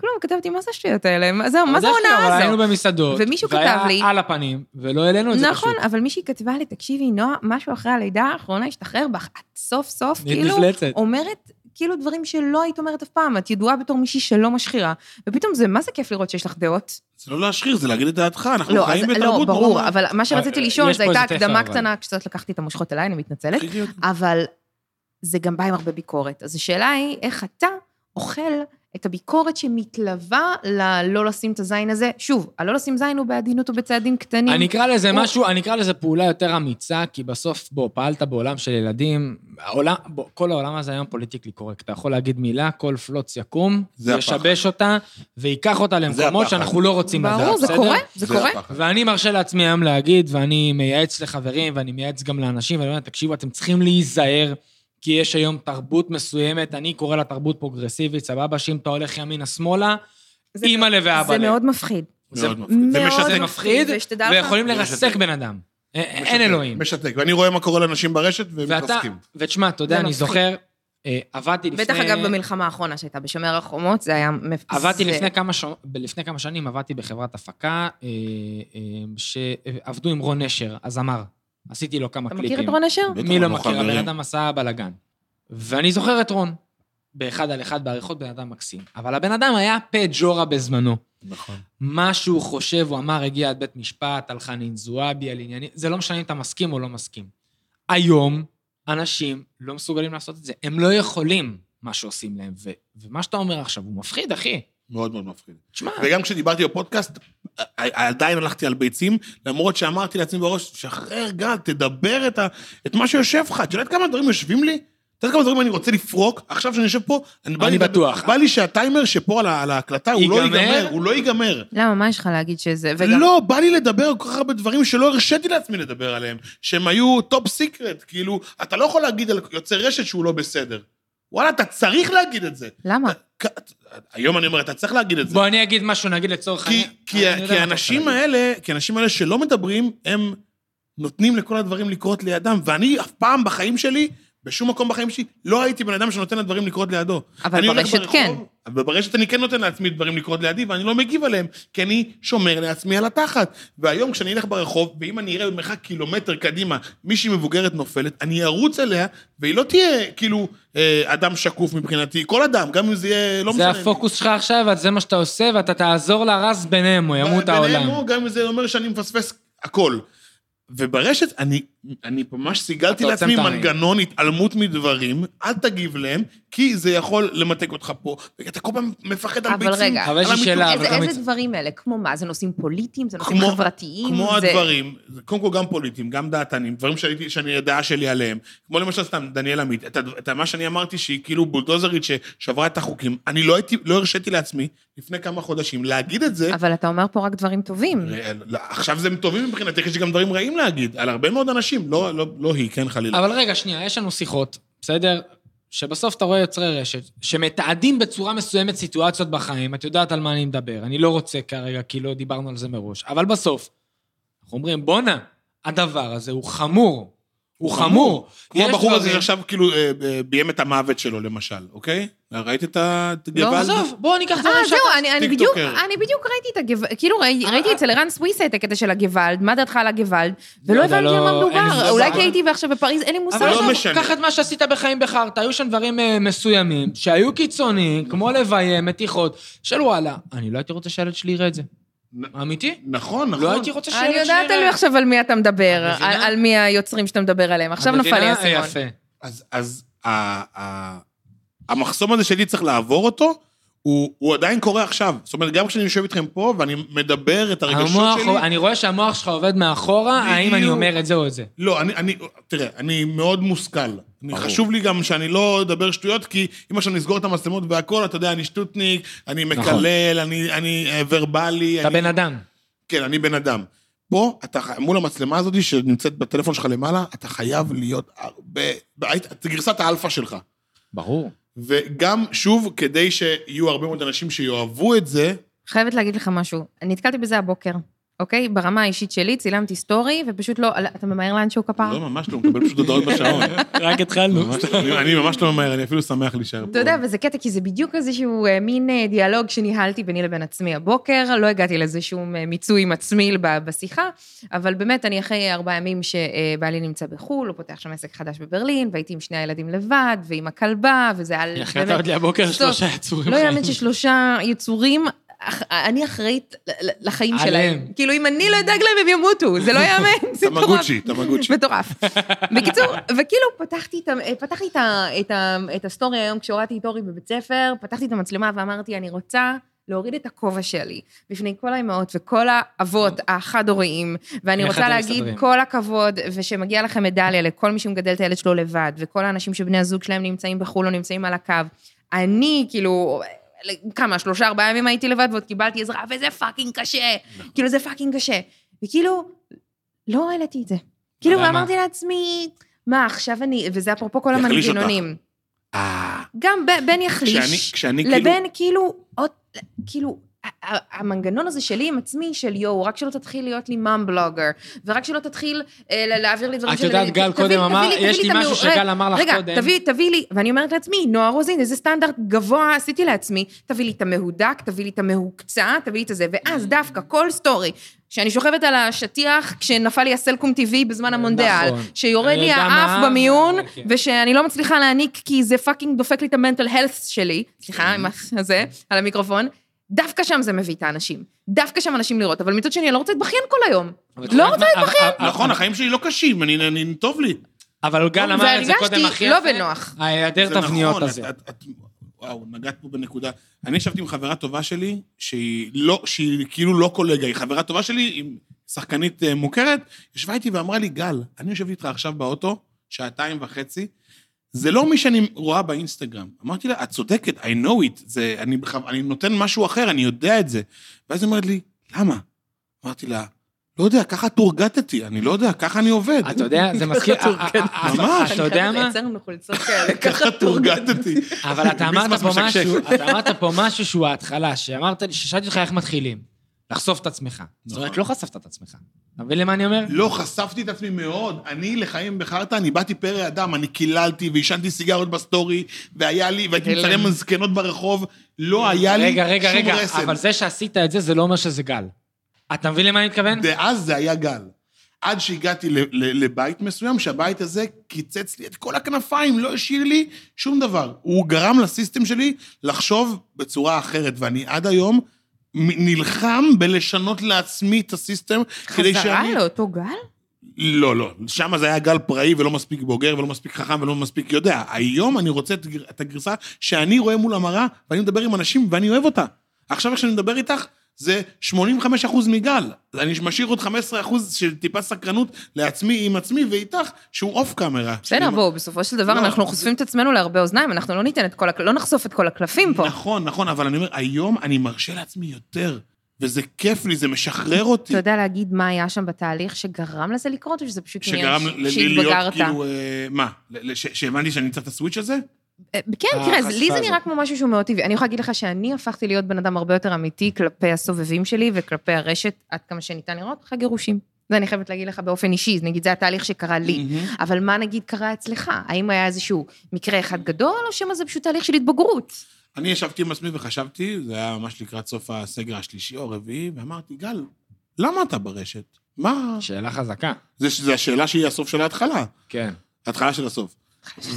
ואני אומר, למה אתה עושה את זה? אתה, מה, כאילו כיף לך כשמצלמים איתך ברחוב? מה? למה?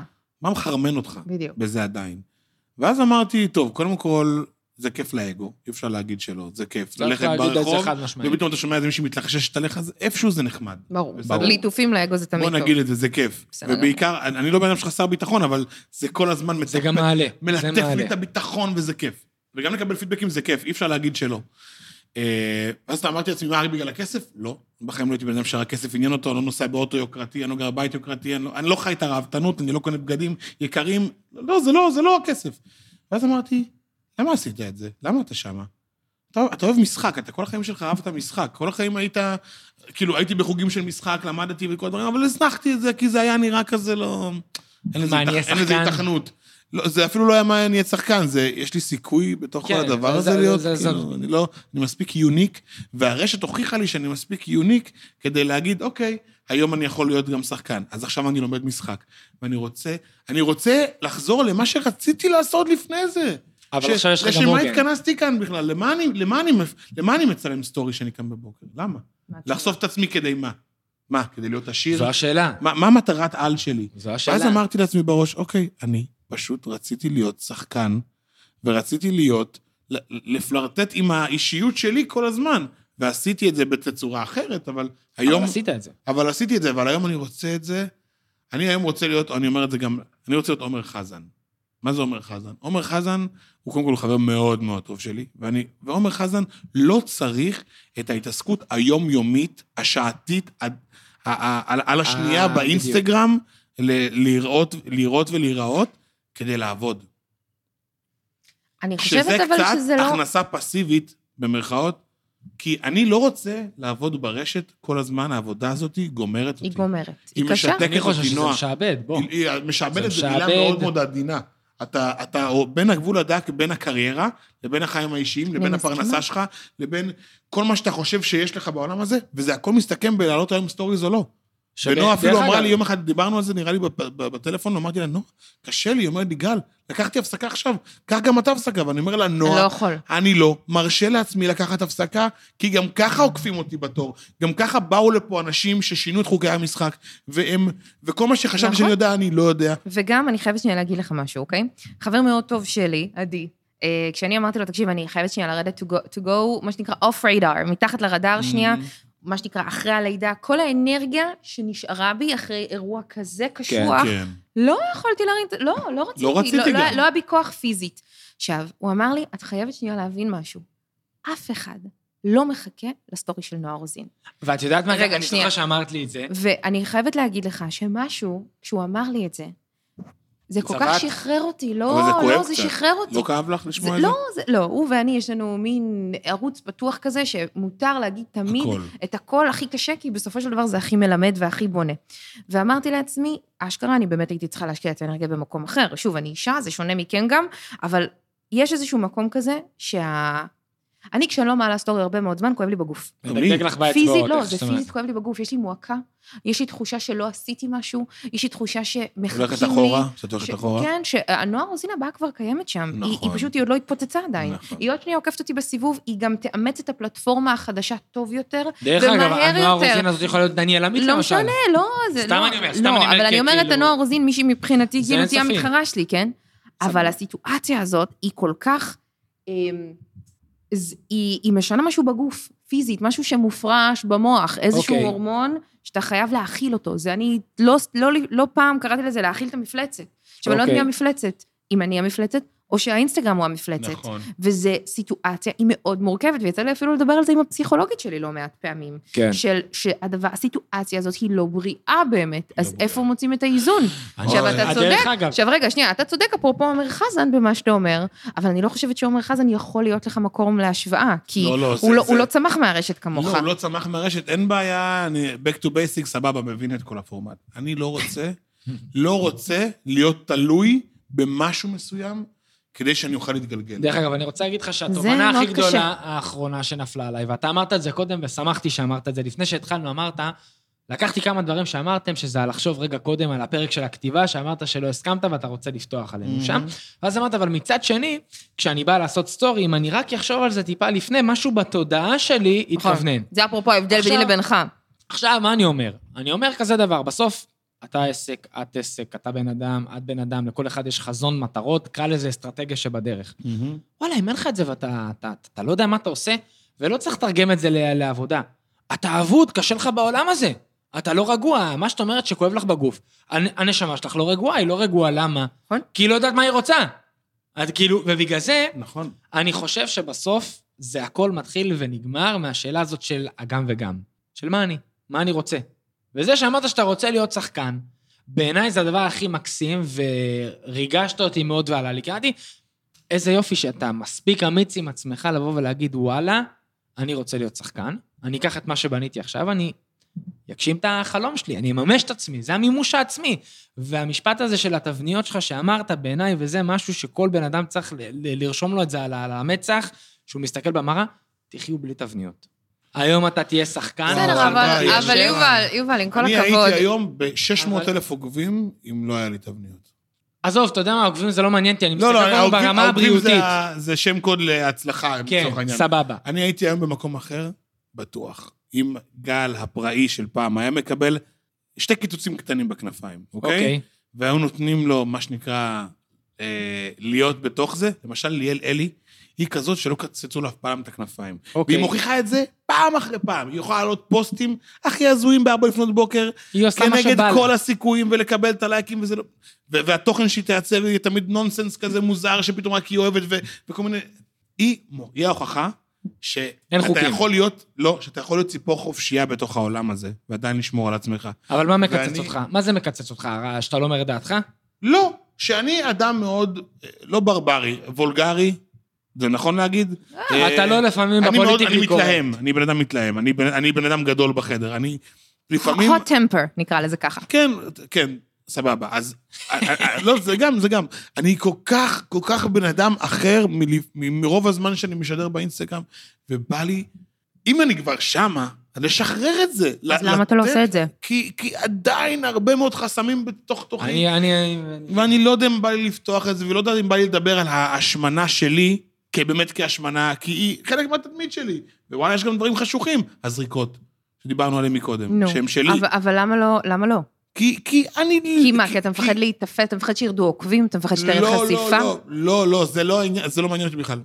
אני מפחד שאני פתאום הולך להציג משהו שהוא שנות אור ממה שציירתי עד עכשיו, ואני כאילו מרגיש שצריך להיבנות איתם. זאת אומרת שאם אתה כבר עושה את השינוי, הוא צריך לבוא לאט. הוא צריך לבוא לאט גם בשבילי. זאת אומרת, גם אני צריך שהסיסטם שלי תשתנה. ולמה שלא תצהיר על זה ככה פשוט? כי... אתה אומר, אי אפשר מ-0 ל-100? לנפש שלי אני לא יכול 0 ל-100. אוקיי, בסדר. כאילו, אני מרגיש שאני לא יכול לעשות את ה... לסתוח את הסטורי ולהתחיל להגיד, להתחיל לקלל לקללות. אתה מוצא את עצמך מקנה ביוצרי רשת אחרים שמצליחים לעשות את זה? בטח, שהנפש שלהם חופשייה? בטח. אז ליאל ודניאל ומי עוד? מקנה. מי עוד ציפור חופשייה? מי לדעתך הוא חסר תבניות ואתה... מאיה ורטיימר, די חסרת תבניות. כאילו, הם כמה שאומרים עליה וכל דברים שאומרים עליה. אז מי שלא אכפת לה מזה, כי גם אני לא אכפת לי מה שיגידו. אני בטוחה שאכפת לה. זה, נועה, היא עדיין ציפור חופשייה, יחסית מאוד.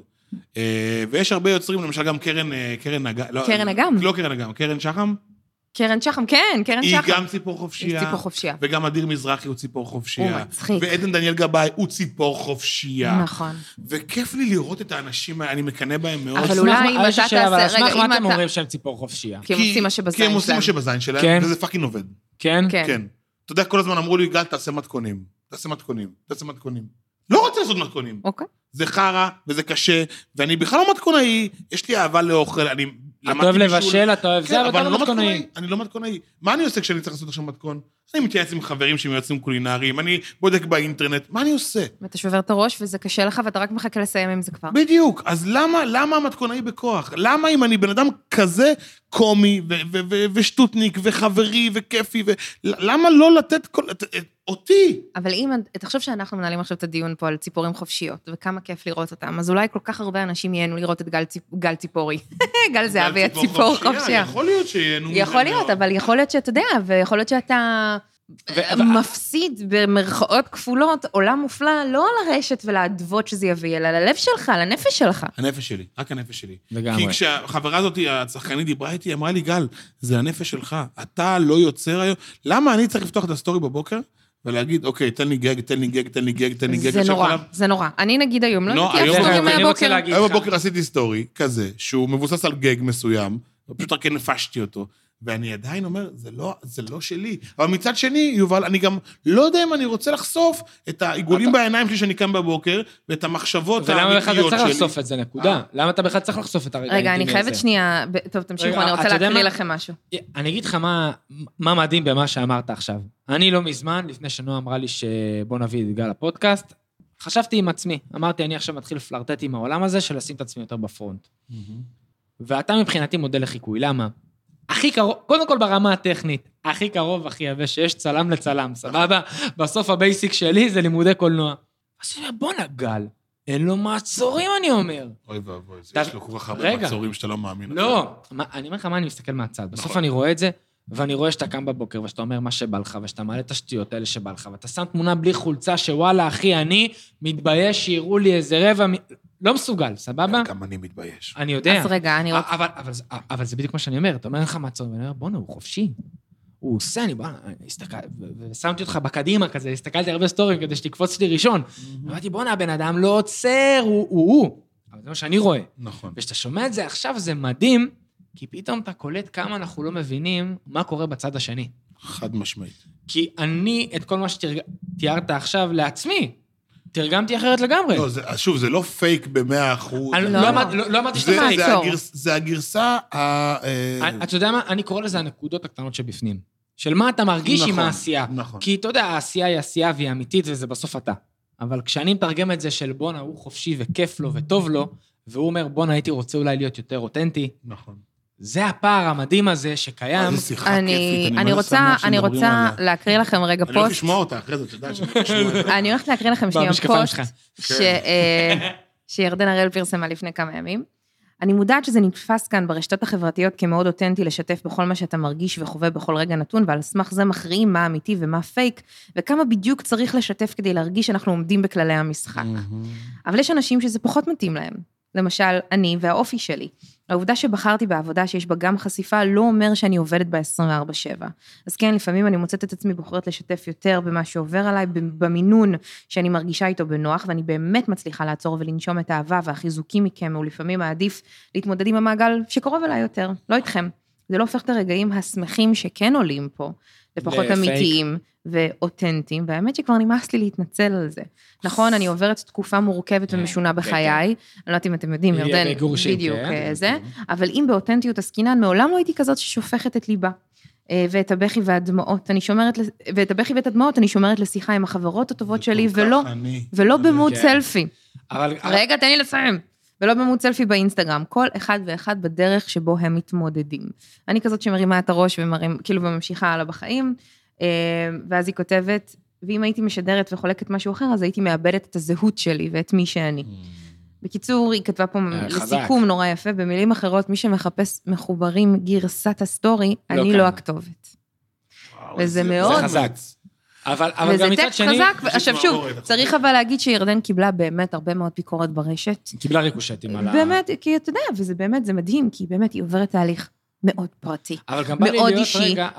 אבל בא לי להיות הצד השני, שהוא צד קר מגעיל, ואני לא חושב ככה, אבל גם מצד שני יבוא בן אדם, מגעיל, או לא מגעיל, ואני אגיד, אני לא מאמין לה. כי אתם מבינים למה? לא מאמין למה? למה שהיא כתבה עכשיו. אני כבר מתחבר אליו. רגע, תנסה לשים את עצמך, וזה קשה. כאובייקטיבי. כבן אדם שלא חי את החיים האלה ויוצר, ולא יודע מה השיט הזה. הרי בסוף, מה הוא רואה? בוא'נה, על מה היא מדברת? היא שמה לי תוכן ממומן, שבגלל שאני עוקב אחריה, היא מקבלת כסף. כסף. ואיך היא יכולה לבוא ולבלבל לי את הביצים? בכוונה אני כאילו רגע מקצין את זה, ולהגיד לי את מה שהיא אומרת. אז מתוקה, זה מה שבחרת, תמודדי. אבל מה זה? כאילו, רגע, את מבינה מה יכול לקרות במוח לבן אדם שקורא את זה מאחורה. אבל זה בדיוק הבעיה. לא, אבל זו הבעיה. קודם כל, אני חושבת שזה אחד הטקסטים היפים והחשופים והאותנטיים של ירדן, שבאמת עוברת, אני לא יודעת מה היא עוברת בחיי הפרטיים, כי באמת בן אדם מאוד פרטי, ונשמור על הפרטיות שלה באמת בהקשר הזה, אבל היא באמת קיבלה ביקורת של איך את יכולה בעצם להראות שהכל שמח פה, כשאת עוברת גיהנום. לא יודעת אם גיהנום, כן? אבל זה טקסטים שנכתבו, כן? אני לא באמת יודעת מה עוברת. אבל זה פשוט מדהים שאנשים חושבים ש זכותם לדעת מה עובר עליה באופן פרטי. אז זה... אני חושב שהכל הזה... הזכות לפרטיות נשללת ממך, ברגע שאתה אומר לעצמך, אני... יוצר, משפיע. אני הייתי עוקבים באינסטגרם, שונא את המילה הזאת. אז כאילו אתה אומר, אני שולל. לכן אני, בתוך כל המנגנונים שלי, של המידור שכבר עברתי אותם, אמרתי לעצמי, אוקיי, בוא ניתן להם גרסה של גל זהבי, שהיא PC, שהיא עדיין מצחיקה, שהיא עדיין מגניבה, שהיא עדיין כיפית, שהיא עדיין מבינה באוכל, כי זה כן נכון. אבל הנה, בוא ניתן להם, זה feeding the beast. לא, אבל דרך אגב, בוא ניתן להם, זה להכיל את החיה, החיים שלי. זה 80% מהגל שאני מוכן להוציא אותו החוצה, וה-20% שאני שומר אותו לי. 60% יובל. פצצה, אפילו גם 40% אני חושב שזה אמיתי. סבבה, כאילו. אז זה עדיין, אני עדיין קצת עוד חושב על מה למילים שהיא רשמה, כי זה עוד קצת מחלחל לי. וואו, התרבות צריכה היום היא חולה. היא חולה, אנחנו גם חולים. כי אתה גם צורך את הבן אדם, אתה לא צורך רק, אתה מבין, האנשים מצפים, שנכתוב להם, מישהו כתב לי היום, מה, את לא מניקה יותר? כאילו, אני חושב שלאנשים... אני קיבלתי הודעות, באמת אהבת כמענו לו שזה היה סתם. כאילו קיבלתי הודעות קשות, אבל הנה, קחו רגע, זה משהו שנייה שיפה, שהחליפה שתפרתי לעצמי הזאת, היא כן שמרה עליי בסוף. שימי לב, עכשיו אני עושה פרויקט עם פייסבוק של, איך זה נקרא? הבריונות ברשת. כן. ומעיין הסמנכלית של פייסבוק, ביקשה ממני לצלם סרטון, שבו אני מקריא את התגובה הכי קשה שקיבלתי. וואו. היה לך קשה למצוא? לא מצאתי. כי זה לא הזיז לך. לא. כי עשית בלוק? לא. איזה כיף. אין לי תגובות קשות? אין לי. אני חיפשתי, ואני אומר את זה, אין לי בגאווה. אין לי. אני חיפשתי, לא חיפשתי ביוטיוב, כי שם בטוח יש דברים. אבל כנראה שזה, אבל זה הוא גם אומר, אבל משהו לא טוב. זה גם אומר שאתה לא מעורר רגש, אולי באנשים. אבל אני מסתכל בטיקטוק, הולך לסרטונים, אני לא רואה איזה תמות ישמן מסריח, תקבל סרטן, לא רואה דברים כאלה. לאן לקחת את זה? לא, אבל יש כאלה, מה מדברת? לא, אבל זה הדברים הקשים שהם מחפשים לשמוע. ואני אומר למעיין, כאילו, וואי, מעיין, אני לא מוצא. אני לא מוצא, לא בשלוף לפחות, אני יכול לברור ולמצוא איזשהו... בטוח הייתה איזה אחת. אבל זה רק אומר לך, שכמה שדאגתי לשמור על עצמי, בסופו של דבר הצלחתי לשמור על עצמי. אני לא דמות צנועה, אני לא דמות שמייצרת אנטיגוניזם בקהל מסוים. יש רוב הקהל, הוא זוכר אותי בדברים טובים. אני זכור לטובה, ואני שמח על זה. וואלה, בסוף של הסוף, אני רוצה להיזכר כמשהו טוב. ברור. נתקע לי. הופה. לתוך המיקרופונים אתה יכול. כזה ככה. בא לי להיזכר לטובה. ועם כל המחשבות שיש לי היום, שהן, אני מאוד דעתן, כמו שאמרתי מקודם, אם אני יוציא אותם החוצה, וזה ייצר את הרוע מסביב שלי, אז אני מאוד מאוד פוגע במה שבניתי עד עכשיו, אבל מצד שני, זה לא אני. גם השאלה, אני חושב שגם אני זה הרצון. אולי הרצון השתנה בדרך. תבין, כי כאילו בסוף הרצון הראשון, הוא היה מהמם, ובוא נאמרת, עמדתי בזה, לא לכלכו. היום הרצון הוא להיות יותר גל השחקן, נקרא לזה, או יותר גל שבא לו להגיד את דעתו על נושא מסוים. אז היום הרצון השתנה. אז היום אתה כאילו, אתה מבין, זה היופי של המסע הזה. זה מסע מטורף. זה מסע מדהים. זה לא פשוט בכלל, וגם יש איזשהו פחד כזה של, אוקיי, אני התבגרתי, אני השתניתי, האם הקהל שלי גם, האם אני צריך להמשיך לעשות את אותו גג. את יודעת איפה ראיתי את זה הכי יפה? בעולם של הגיימינג של הילדים ביוטיוב, כל העידן ונונסטופ וזה, ורענין, מה שנקרא. והם באים, וזה ילדים שהתחילו בגיל 14-15, שפתחו, הם היו שם בטעות. כאילו, זה יותר גרוע ממך. נכון. כי אתה באת לשם עדיין באיזה הבנה של יש פה איזה משהו שיכול להיות... הוא בא פאקינג כדי להראות מה קרה לו במשחק, כאילו. אין דבר חמוד יותר מזה. ועכשיו לחסות של הסודה. אוי, לגמרי. והיום הם נהיו. אני רוצה גם. כן, גם אני. והם היום נהיו מפלצות. נכון. ואתה רואה את התהליך התבגרות מילד שבן 16, לנער, אדם בוגר בן 24. אבל מה הם עושים היום ביוטיוב? אז הם עושים את אותו דבר. אותו דבר עם הרבה מאוד ידע. אבל זה גם הרבה יותר בוגר. נכון. כאילו, אני שמעת... הם גם נוגעים במשחקים בוגרים יותר והרבה יותר... אבל תשמע, גם נכנסתי ללייב שלהם, שהם דיברו כאילו פודקאסט בזמן משחק. שמעת, הם כתבו פודקאסט וראיתי משחק. אז שמע, הם דיברו על השיח של הפייק והלא פייק, ואתה אומר, בונה, זה תוכן בוגר שכאילו, איזה כיף שאלה בן 16 שומע את זה. נכון. אז זו ההתבגרות היפה הזאת שהקהל עושה איתם, לדעתי. גז אבי צריך להתבגר. זה מה שאני אומר לעצמי היום. להתבגר... הנה השם של הפרק שלך, יובל. פרק 11, גז אבי צריך להתבגר. וואו, זה קליק בייט. גז אבי מתבגר. תוך כדי הפודקאסט, כי הוא לקח בערך לייפטיים. כן, הוא התחיל מאוד ילדותי והתבגר תוך כדי הזה. כן. אוף, בא לי לדבר עוד 4 שעות. מה אתה מאחל לעצמך? איפה אתה רואה את עצמך עוד 5 שנים? לא, זה תוכנית בוקר יצא לך. אוקיי. אבל זה לא, אני חייבת להגיד לכם שאני התעסקתי עם עצמי עכשיו, בפתחה של שנת 2022. א' בשאלה איך 2022 שלי עומדת להיראות. גם עסקית וגם מה שנקרא, כן, אישית, וגם תוכנית מלשון תוכן. ברור. וגם איפה אני רואה את עצמי עוד 5 שנים, ועוד 10 שנים, אני חושבת שהיום, בגיל שאני נמצאת בו, ואפרופו הרגע הזה שעוד שני יסגרו את השלטר, או שמה שנקרא, אני צריכה לדעת מה קורה ביום שמתחיל הסוף. ביום מחר. ביום שמתחיל הסוף, בדיוק כמו שתיארת את זה יפה. וזה השיחות שלי עם עצמי. אז כשאני שואלת, איפה אתה רואה את עצמך עוד 5 שנים? אני חושבת שזו שאלה שלא לאו דווקא מסכמת את הפודקאסט. אני צריכה ללכת, כן? אבל לא. אבל אני אומרת... מה, לא, רשמנו עוד אחת. מה שם? תכננתי לשבת ולרחל אחרי זה על הפודקאסט. אבל הכוונה היא באמת... איפה אתה רואה את עצמך עוד 5 שנים? זאת אומרת, אתה כן חושב, גם אם אתה לא אומר את זה באופן מובהק, אתה חושב עסקי. כן. ואיפה אתה רואה את עצמך עוד 5 שנים? עזוב שנייה, הבית, ילדים, משפחה. אני אגיד לך את זה, כי יש לי את זה כבר בראש, ורגע לפני זה אני אגיד לך, כשאת אמרת מה אתה מאחל לעצמך, הבת זוג שלי, יש לי חברה מהממת, בשם מאיה. שמדבררת אותי, בלי שאני ארצה כל כך, מצליחה לגרום לי לדבר, והיא שאלה אותי, מה אתה מאחל לעצמך השנה, עכשיו, ביום הולדת הזה? מתי שלך מולדת? היה לי במרץ, והסתכלתי עליה ואמרתי, עד בספטמבר אני זוכר. יש לך עכשיו במרץ, על מה אתה מדבר? עוד שנייה זה מרץ. בסדר, נו, אני עדיין מתכחש. והיא שאלה אותי ואמרתי לה, מאיה, אני כל כך רוצה 1 חודש בלי טלפון. וואו. אבל בלי לגמרי. שקט. זאת אומרת, קבוי. לא בצד, ואני מוחק את האינסטגרם. קבוי. למה אני רוצה את זה? כי אני לא מכיר את עצמי 5 שנים האחרונות בלי זה, על בסיס שעתי. ובא לי להכיר את גל, רגע בלי הדבר הזה. אני יודע מי אני, גם בלי זה, כן? אני לא חי רק את זה. אבל יש לזה משהו מאוד משעבד. זה לא, עזוב, השיעבוד זה כבר תחנו את זה, הבנו שזה עבודה. אבל יש לך רעש בחיים, אחי. רגע, יוב, אתם נסיים את המונולוג. יש לך פה, ממש כאן, אני מסמן על החזה מי שלא רואה, מועקה, אחריות.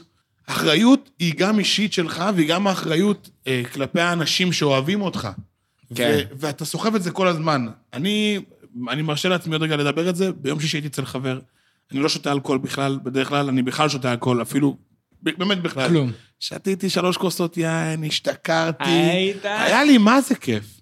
ירדתי למטה, בדרך לאוטו, חניתי על כביש ראשי, ירדתי עם חבר שלי, חבר מהבית. הייתי שיקור, נועה, שיקור לא סבבה. שיקור לא סבבה? לא סבבה. שיקור, מדבר שטויות. כן. חבורה של נודרים תפסה אותי למטה, עם כיפות. כולם מכירים את גל זהבי. אח שלי, תביא לי כיף, בוא נעשה תמונה מאצלך, תשלח לי בוואטסאפ. כזה. מה זה קשה? באמת, היה לי מפגש קשה, טראומטי, של דפיקות לב לרגע. שלא יראו שאתה שיקור? כן. כן, גם שלא יראו את השני שאני שיקור, גם 1:30 בלילה, יום שישי, אני כאילו רוצה רגע להגיע לאוטו שלי. זה תופס אותך לא מוכן, ולא בא לי כל החיים, אני באמת לא רוצה כל החיים, לחיות את האנשים האחרים. לא רוצה לחיות את הפחד שעכשיו אני ישן סיגריה, ויצלמו אותי. לא רוצה את זה, נועה, לא רוצה בחיים שלי את זה. זה שזה מביא פרנסה והכל טוב ויפה, יאללה, תחננו את זה. לא רוצה להיות נחלת הכלל. אבל תשמע, יש בזה משהו מאוד אינטימי, שכאילו אין אינטימיות. סבבה, סבבה, אני לא צריך לתת דין בחשבון. נכון. לאותם חבורת נודרים, אני, שם קוד ל... שם נהדר אגב. כן, כן. באמת, הם היו איזה 8 חבר'ה, כאלה, ממש... תקפו אותי, בוגה בוגה כזה, בוגה בוגה בוגה, כולם עם כיפות, שומרים שבת, יושבים בספסל מתחת לבית של ההוא, ולא בא לך שאתה שיקור מהתחת, אחי, להיות בדמות. לא רוצה להיות הדמות הזאת. זהו. לא רוצה לתת להם כיף, ולא רוצה להצטלם, ואני אומר את זה, בריש גלי. לא רוצה. צודק. יש לי את החיים שלי, שאני אוהב אותם, ואני מאחל לעצמי, ואני חוזר לזה כדי לסכם, כדי לא לחפור עוד, כי אני יכול עוד 4 שעות לדבר איתך. נעשה חלק ב'. אני מאחל לעצמי שב5 שנים הקרובות קודם כל בא לי להקים כבר בית, כי כולם, זה נושק לי בדרך, וכולם רוצים, ואני רואה את הילדים של כולם. וכולם רוצים, תבין עוד פעם הוא עושה את מה שכולם רוצים, לא? אני רוצה את התמגוצ'י הזה שלי, ובא לי שיהיה לי בסיס מקצועי, אני בונה את זה תוך כדי, אבל בסיס כלכלי, שירגיע אותי מהעשייה, שייתן לי את התחושה שהכל בסדר, גם עכשיו חודש לא תעבוד, וגם אם תהיה בקריבים עכשיו בלי טלפון, ולא תזין את החיות האלה הרעבות בתוכן. כן. ובא לי בעיקר לשחרר. אני תראה, יצא לי גם... האוויר. האוויר שלה לשחרר, כי הוא מגיע איתו ביחד. בא לי לשחרר את כל הסאגה הזאת, ואת המחשבות שלא דמיינתי בעולם שאני לא בן אדם של אכלו לי, שתו לי, לא בא לי להסתכל בצד השני, ולמה הוא עשה קמפיין, ולמה זאת היא מצליחה, לא בא לי את זה. אחותי, אני לא בן אדם כזה. לא הייתי כזה אף פעם. העולם הזה הכניס אותי לאיזשהו מערבולת שאני לא רוצה בה. אני משתובב פה עם... לשון הרע לא מדבר. תמיד לשון הרע לא מדבר אליי. כן. את יודעת שאני הייתי מגיע לשיחות עם חברות וקולגות ואנשים, מה זה תינופים? אני מודה, תינפתי. אבל לא הייתי בן אדם כזה לפני זה, זה היה קו אדום מבחינתי. לפני שהייתי ברשת, לא הייתי מטנף ומדבר על אף אחד. מה זה מטנף? אני לא מטנף ליד כולם, אני מטנף בפורום מאוד סגור, ואני אומר את דעתי, אבל לא הייתי כזה. אבל גם אז לא היית עושה את זה. מה זה? בפורום הסגיר לא היית מטנף. לא, זה לא היה בתרבות שלי, יובל, לא הייתי חי את זה, שפי אומרים לי, נועה רוזין, אז הייתי לא סובל אותה, היא לא מעניינת בכלל. פר. לא פייר, שום פייר, ממש פייר. אבל בחיים זה לא מעניין את אף אחד, נשמה. בדיוק, בחיים זה לא עניין אותי. ופתאום עכשיו, אני שמתי את זה על עצמי, לא כי אני... להזכיר לעצמך כל פעם. כדי להזכיר לעצמי, תשחרר. אתה לא צריך את זה כדי להתקדם. אתה לא צריך שיאהבו אותך, כי אתה חושב על אותה דעה עם אותה בן אדם, על מישהו שהוא הרב כרגע בסיפור. לא בא לי את זה. בא לי להיות הציפור החופשייה שהייתי לפני זה, עם הבגרות שיש לי היום, עם הידע שצברתי היום, למכור את הידע שלי החוצה, להעביר אותו הלאה, ולשחרר, אחותי. אנחנו נשמיע לו את ההקלטה הזאת עוד 5 שנים מהיום. וואו, אתגר. ונראה מה מצבו. איפה כל אחד יהיה. וליום הולדת במרץ נקנה לו... בא לחבק אותך, אחי, ולבכות. נכון, אני יודעת לפצח מתנות יפה, ליום הולדת במרץ. תקשיב, זאתי. נקנה לו ציפור. תקני לי כלוב לטלפון. נקנה לו, אז אפרופו כלוב, לצאת מהכלוב, כמו שמשחררים ציפור מכלוב, ציפור חופשייה, אנחנו נעשה את זה. ניתן לך ציפור לשחרר. וואו, וואו, וואו. אני אוהב אתכם, והלוואי ומישהו, מאחורי, לא המסך, האוזניות, מאחורי האוזניות, לקח משהו מהסיפור שלי, ומהאני מאמין שלי, ושייך את זה לעולם שלו, וזה עשה לו את זה משהו, כי אני עדיין לא מרגיש שאני כזה, איך קוראים לה הבחורה הזאת, היא הצעירה שמנסה להציל את העולם מ... גרטה? כן, גרטה. אני לא... כן, גרטה. מה זה הדמות הזאת? את לא יודעת מי זאת, גרטה? לא משנה, גרטה, נו, היא כזה ילדה בת 14. ילדה בת 14 שהביאו אותה למאמץ של הגרינפיס ולשמור על העולם. כן, כן, כן, אוקיי, סבבה. לא בא לי כאילו להיות כזה, בואו, חברים, תראו אותה, אני עברתי דברים בחיים, וזה לא בא לי את ההתמסכנות... אתה לא התמסכנת באף שלב, הכל טוב. קבלת העדה. לא, אני חושב שיש פה משהו מעורר השראה, שוואלה, אני אגיד את זה עליך, בסדר? כדי שתישאר צנוע כמו שאתה. בסוף לבוא ולעבור מסע, ולעשות את השינויים, ולעשות את ההתאמות, ולהסתכל על עצמך, ולהיות כנה עם עצמך. ולהמשיך להשתנות. ולהיות כנה, זה המילה לדעתי. להיות כן, מה לעשות? זה הכובע שלי כמנחת תוכנית בוקר, סורי, היועצת הלשונית כזו, עושה לי באזר מתחת לשולחן. הלוואי, ואני אומר לך שאני לקחתי ממך בסוף לעצמי, לחיים שלי, את המקום הזה של... אני יודע שאתה בתוך כדי. תשחרר, וכמה שזה נשמע הכי קלישאתי, תישאר אתה ונאמן לעצמך. ואל תבוא ותנופף במספרי לייקים והצפיות, כי אני רואה אנשים ריקים מתוכן שעושים את זה בשיחה הראשונה. כשאני מגיע לחלל מסוים, ואני מצטנע ואומר, אני צלם וזה, ואני מתחיל בספיץ' הנמוך, הרגוע, ומישהו בצד אומר, מה שלך, הוא אחד המפורסמים וזה, זה הופך לי את הבטן, ואני מרגיש לא נעים באותה סיטואציה, כי אני לא רוצה שזה יהיה בפרונט שלי, ואני לא רוצה, אני לא רוצה להבין שזה כל מה שיש לי בעולם. מה שנקרא, אתה לא מספר. אני, עזוב את זה שאני לא מספר, זה גם ברור, אבל אני לא רוצה לדעת שזה הדבר הכי שיש לתת בעולם הזה. לא רוצה. אני לא רוצה. אני לוקחת מהשיחה את נושא הציפור החופשייה, ואת כל הדוגמאות שנתת, ועל איך כאילו להסתכל על זה אחרת, ולשחרר באמת, זה נראה לי מה שחשוב. בטח בתחום שלנו. מדהים. אני בכלל חשבתי שנעשה שיחה סחית על איך לעשות תוכן וזה, ווואלה, הגענו לעומקים חבל הזמן. כל כך נהניתי, כאילו לא מתחרט על שום שנייה מהפוד הזה. יש לי הרבה דברים למחברת שלנו, הרבה לינקים שגלי צריך לשלוח לנו, אפרופו, כי דיברנו על מלא דברים, כמו למשל הסרטון הראשון של זהבי עם שר קליזור, שאני ממש רוצה לראות את זה, שהוא אמר לו תעבור מאחורי המצלמה קדימה. וגל זהבי, אנחנו נגיד לך תודה רבה, שבאת כל הדרך מאשדוד, עיר האורות, לעיר האורות האחות, חולון. חולון, עיר האורות והדיון. חול והשלטון. חול והדיון. ואנחנו אוהבים אותך מאוד, ותודה שפתחת לנו את הספת החירוכים שלנו. לא חושב שצריך עוד אירוכים אחרי גל זהבי. זה מספיק, סיימנו. זו הייתה ספת הפסיכולוג הכי משתלמת, שלא שילמתי עליו. יפה, אנחנו נשלם לך בהמשך. בדיוק, באמת, נהניתי מאוד, ולא בא לי לסגור את המיקרופון, ולהגיד תודה לכם, אתם מדהימים, התוכנית שלכם מהממת, תמשיכו לעשות חיל, אתם נותנים כלים חינמים, ואמיתיים ונכונים, כל מה שאמרתם, לא היה לי דבר אחד לסתור, חוץ משהו אחד שאמרתי, שאני אולי קצת לא מאמין בו, שזה בכתיבה, אבל נפתור את זה אחרי זה, אני אוהב אתכם, נועה, את פנומנלית, את אישה להעריץ, יובל, אתה איש מקצוע בכל רמה חבריך, ושאף אחד לא יגיד לך אחרת, כי הוא שקרן, קנאי מסריח. אני אומרת, לסגור את המיקרופונים ונתחיל לטנף? יאללה, קדימה. לשון הרע כן מדבר אליי.